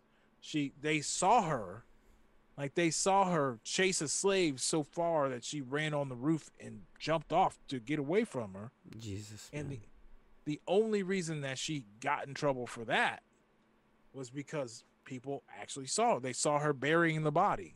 God damn. So then they had to do something about it because these laws were on the books there. Like somewhere else, maybe it wouldn't have mattered. Right. Here, but that fire was no. That's that's the reason people found out what was happening. So I guess thank goodness for that seventy-year-old starving slave who was chained to the fucking stove, which is just Who started the fire? Yeah. yeah. But I mean, that's just that's some minimal high-level shit. Like you know what? I'm not gonna beat you. I'm not gonna. Oh yeah. I'm right. gonna do. I'm just gonna chain your ass right here, and Yeah. let you make my shit every day, and you can't touch it. Yeah, you get to watch as I get fat, and you Yeah. slowly die. And you wither away. I, I would mean, have burnt that motherfucker down too. In and of itself, that's torture. But then you add to the fact that she's like doing these weird experiments. That she's she's Yeah, yeah, carving right? people up and like flaying people. Like one of them described like this guy's arm was just fucking Mm. sliced open, like fucking Atticus. mm. You remember on uh Lovecraft Country where they Oh, right. Christina's oh, that shit was dark. alert. Yeah, that shit was dark. Yeah. Well, you don't Yeah, have to. You don't that, have to. like- yeah, I I know what you mean. Yeah. Yeah, but that yeah, that's that's Well, when you say Some flay, I'm thinking of when people say flay, I'm thinking of the um, Bobby Flay. no. Um, in Game of Thrones, there's the uh, what's this fuck that pe- that piece of shit, uh, like the guy, not Theon, no, the guy that was worse than Joffrey. Um, the Worse than Joffrey. Like I'm drawing a blank. there, there, there's there's only one guy worse than Joffrey. I can't, I just can't fucking oh, remember his oh, name. oh, Walder Frey. The Mm. phrase, right? Oh no, but I guess you could say that. No, I'm Walder talking Frey about I'm talking about the dude up. that took Theon's dick. Oh, oh yeah. Uh shit, I can't think of his name, but I he was on uh Misfits. yes. Yeah. Yeah, the fucking invisible dude. He was great on Misfits, actually. Yeah. He was. That show was great, man. Um, yeah. What? I wish I could remember his name right now, but yeah, he he was He was a bastard. well. He would flay people. Like that was something that his people did. Like they would put them on these like crucifix like things, and then they would slice them open Oh, and and pull they- the skin away from their body. oh god. And so like their head would be sitting there, but everything else would be flayed away. Or if you remember oh. watching Midsommar, where they had that man Oh, at the the, end, was- like he's Yeah. hanging and his back is flayed open, his lungs, he's still Yes. alive, but his lungs and everything are outside of his body. Yes. That- I that makes this When you say more something, gruesome. yeah, when you say something about flay, like that's that's the kind of shit that I'm That is- picturing, and that that's probably a more accurate description of what happened. but that's just like like the the description that like it made somebody look like a caterpillar that's sticking with me i'm like having a really Bro, hard time like they- what do you mean looked like a caterpillar and like as my So head is like putting that image together Think about a fucking caterpillar with those stripes. They fucking ripped or Mm. cut her skin off in sections so Mm-mm. that she looked like a caterpillar, like a fucking striped shirt. i just can't It's- man like it's so It's just it's sadistic and it's just horrifying. That and I mean it's I I think it's badass that AHS included that in there because I otherwise I probably would have would have never found out about it this or even person. considered it yeah Uh, but sheesh, man. like Just that when yeah, you no, go and that's- find out about the real thing, like Now you see why Queenie fucking chopped her head off and stuck it Oh, in the yeah, goddamn dude. box. She deserved every single piece of that. and made her watch the uh, made her watch uh what Oh, call it over and over Roots? again yeah like over like on repeat like i wonder if that would have even made a difference with a person that evil you know what i mean like Uh, maybe. in the show it did but like Yeah. But like in real life like if somebody's that evil like they've lost empathy at that point they have to be able to connect with the the humanity of the person that they're looking at to to be able to Yeah, but to she she could. I, I don't know. Didn't she make it to where she couldn't even close her eyes? yeah she forced her like it was Like- like torture where she like forced her Yeah. to watch it over and eh, over again Well, ev- eventually you will. It's like Chinese water torture. Like eventually you're gonna crack. She, she can't close her eyes. She's staring at that shit. Like Yeah, but I mean, it's not even closing your eyes to it. It's having empathy for it. Like, no, no, no. Oh, I mean, I get that, but if you watch, if someone, it's. It, if you're sitting there with that being fed to you for 24 hours a day for let's say two months, yeah, Like it's gonna have some kind of effect on you. Maybe, may might not turn you all the way around, but yeah, maybe. eventually you're gonna start to to to connect with whatever they're forcing upon you. Yeah. Fucking Dante, I loved Midsommar when it was called The Burning Man. Shut up, man. That was great. Uh, That's a really good one. it is a good one. Uh, let's see. the fucked up part is that people agreed with her. This shit happened, and sadly, it is still happening. It's nightmarish. Fernando says there's no defense. It was all willingly what she was willing what she was doing. Uh, more pure evil. I can't think of torture enough. For someone like Oh that, yeah, th- right. th- there, there will ever be enough torture for. Yeah, I get it. Uh, No, because yeah, death it's- it's wouldn't be just- enough. Oh right, I get what he means. Yeah, which which is ex- which on the show she had a very fitting in, but in real Yeah. life it was just uh she just probably died of old age. she yeah she she fucking got away with it, which is straight up bullshit, and it makes the story even more nightmarish. Yeah, for honestly, real. Dante, she, she didn't have to answer for her crimes. Dante says, yeah, and not making her. Uh, wait, what? Over and Not over. even making her sell things over and over again. Yeah, I don't know. making her the same things over the demonic bitch. Oh, okay. Oh, yeah, I'm not exactly sure what you meant there, Dante. Sorry, we're trying to figure it out. But uh, yeah. Anyways, guys, so this is like I warned you guys going into it. This is without a doubt the darkest, most difficult podcast that we've done, in in the sense that it's hard to listen to, it's hard to deal with. I just got a copyright alert on. Uh, Facebook, which must which must be from the videos that I included. But I mean, th- it's fair right. It's fair use as far as I understand it. We're we're we're not showing the whole thing. We're showing clips of it and talking about those clips. So I don't I don't actually think that Oh. that's a violation of copyright. I, I think copy. I we think can probably dispute it. I think there's fair use um, about stuff like that. But I'm not a lawyer, so I don't know how all that stuff actually works. Yeah. Um. So, anyways, I don't know. We might end up getting a copyright claim on uh, on YouTube. Hopefully, we don't get a strike. A copyright claim will just mean they'll block this video. They'll block this podcast, and if it if that happens, we'll uh, we'll like find a way to like re-release it or something like that. But Yeah. anyways guys if you guys enjoyed this podcast we appreciate you guys coming by and listening and, and being a part of this uh, this is you know when we talk about things that are like supposedly real or maybe real maybe not quite real you know creepy things and stuff like that that's one thing and it's fun it's an enjoyable or whatever but i think it's always important to know that there's real there's a fucking there are real evil people out there there's Evil people. like ghosts and all the rest of that stuff that's one thing but like then there's people that are just fucking sick that are evil terrible people um and you know so i think it's it's just something to keep those it's something to keep in mind you know as we Right.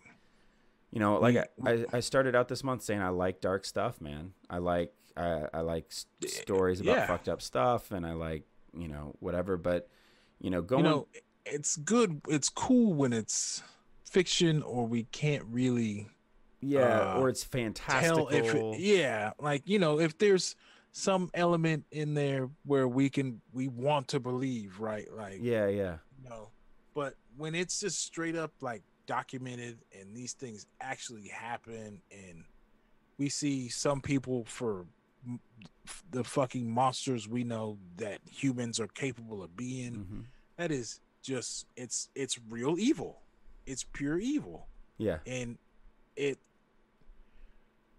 it really makes you appreciate the other stuff Right. more right yes, Like, it sure does. The stuff that's this not. episode you know we had some laughs right Yeah. but it wasn't like the creepy pasta and you know like shit where we're Yeah, like, we were having oh, fun shit, with man, it, that yeah. was creepy yeah, we're like oh man that was creepy yo that's fucked up yeah. it's a totally different end of the spectrum It is. um and it, you know i think it's good for us to Yeah, yeah, for sure. And look, man, if you guys, if, if you like this kind of stuff, like if you'd like us to do more like true crime kind of stuff, or like, you know, looking at like real fucked up stories of like things that happen Yeah. in real life, you know, let us know. We'll, uh, we're we're happy to. We talked about doing like uh, true crime podcasts like once every man, couple that of months, anyways. the basis of that's how this all started. one yeah, i was like let's do a true crime one let's find a fucked up story and just talk about it Yeah, So if you guys know of any you want us to fucking dig our fucking meaty hooks into, we, we're happy to fucking do that. Yeah, man. Send that shit to about the outpost so we can go. uh, We can get lost in tangents. Get lost on Ah. fucking tangent. Ah, that was smooth.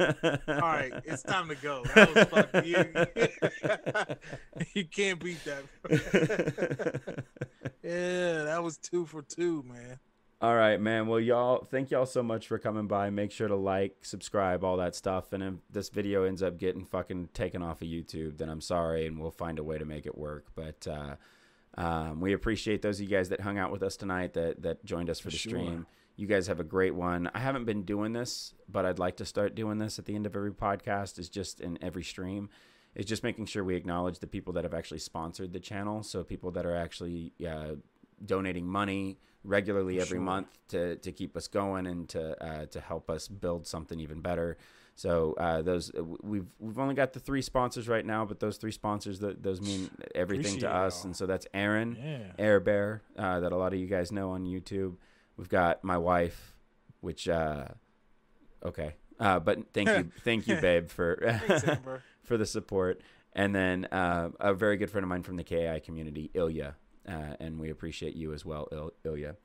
So Yeah, man. And everybody, if you're watching and you like to stream, fucking subscribe. You can look down there and get your name in a really cool spot on our uh, layout. Yeah, exactly. join the party, man. Like we we love y'all. We love having y'all on chat. Now this was a little more involved. We had to dig into our research, so we couldn't get to the chat as much, but we still jumped in, kicked it with y'all, and Yeah, we love you guys. Thank you so much for all y'all that come back and kick it and hang out with us every freaking week. hmm Um, we promise we're gonna get a schedule, Yeah. right? So yeah, we're we working on it. We're putting like, stuff together. uploading content so you guys can come back not just Yeah. Wednesday and check us out and we're we're, we're about to get it popping, man. Lo- So LTO, Lost Tangent Outpost. That's right, man. Lost Tangent Outpost. Thank you guys so much for coming by tonight.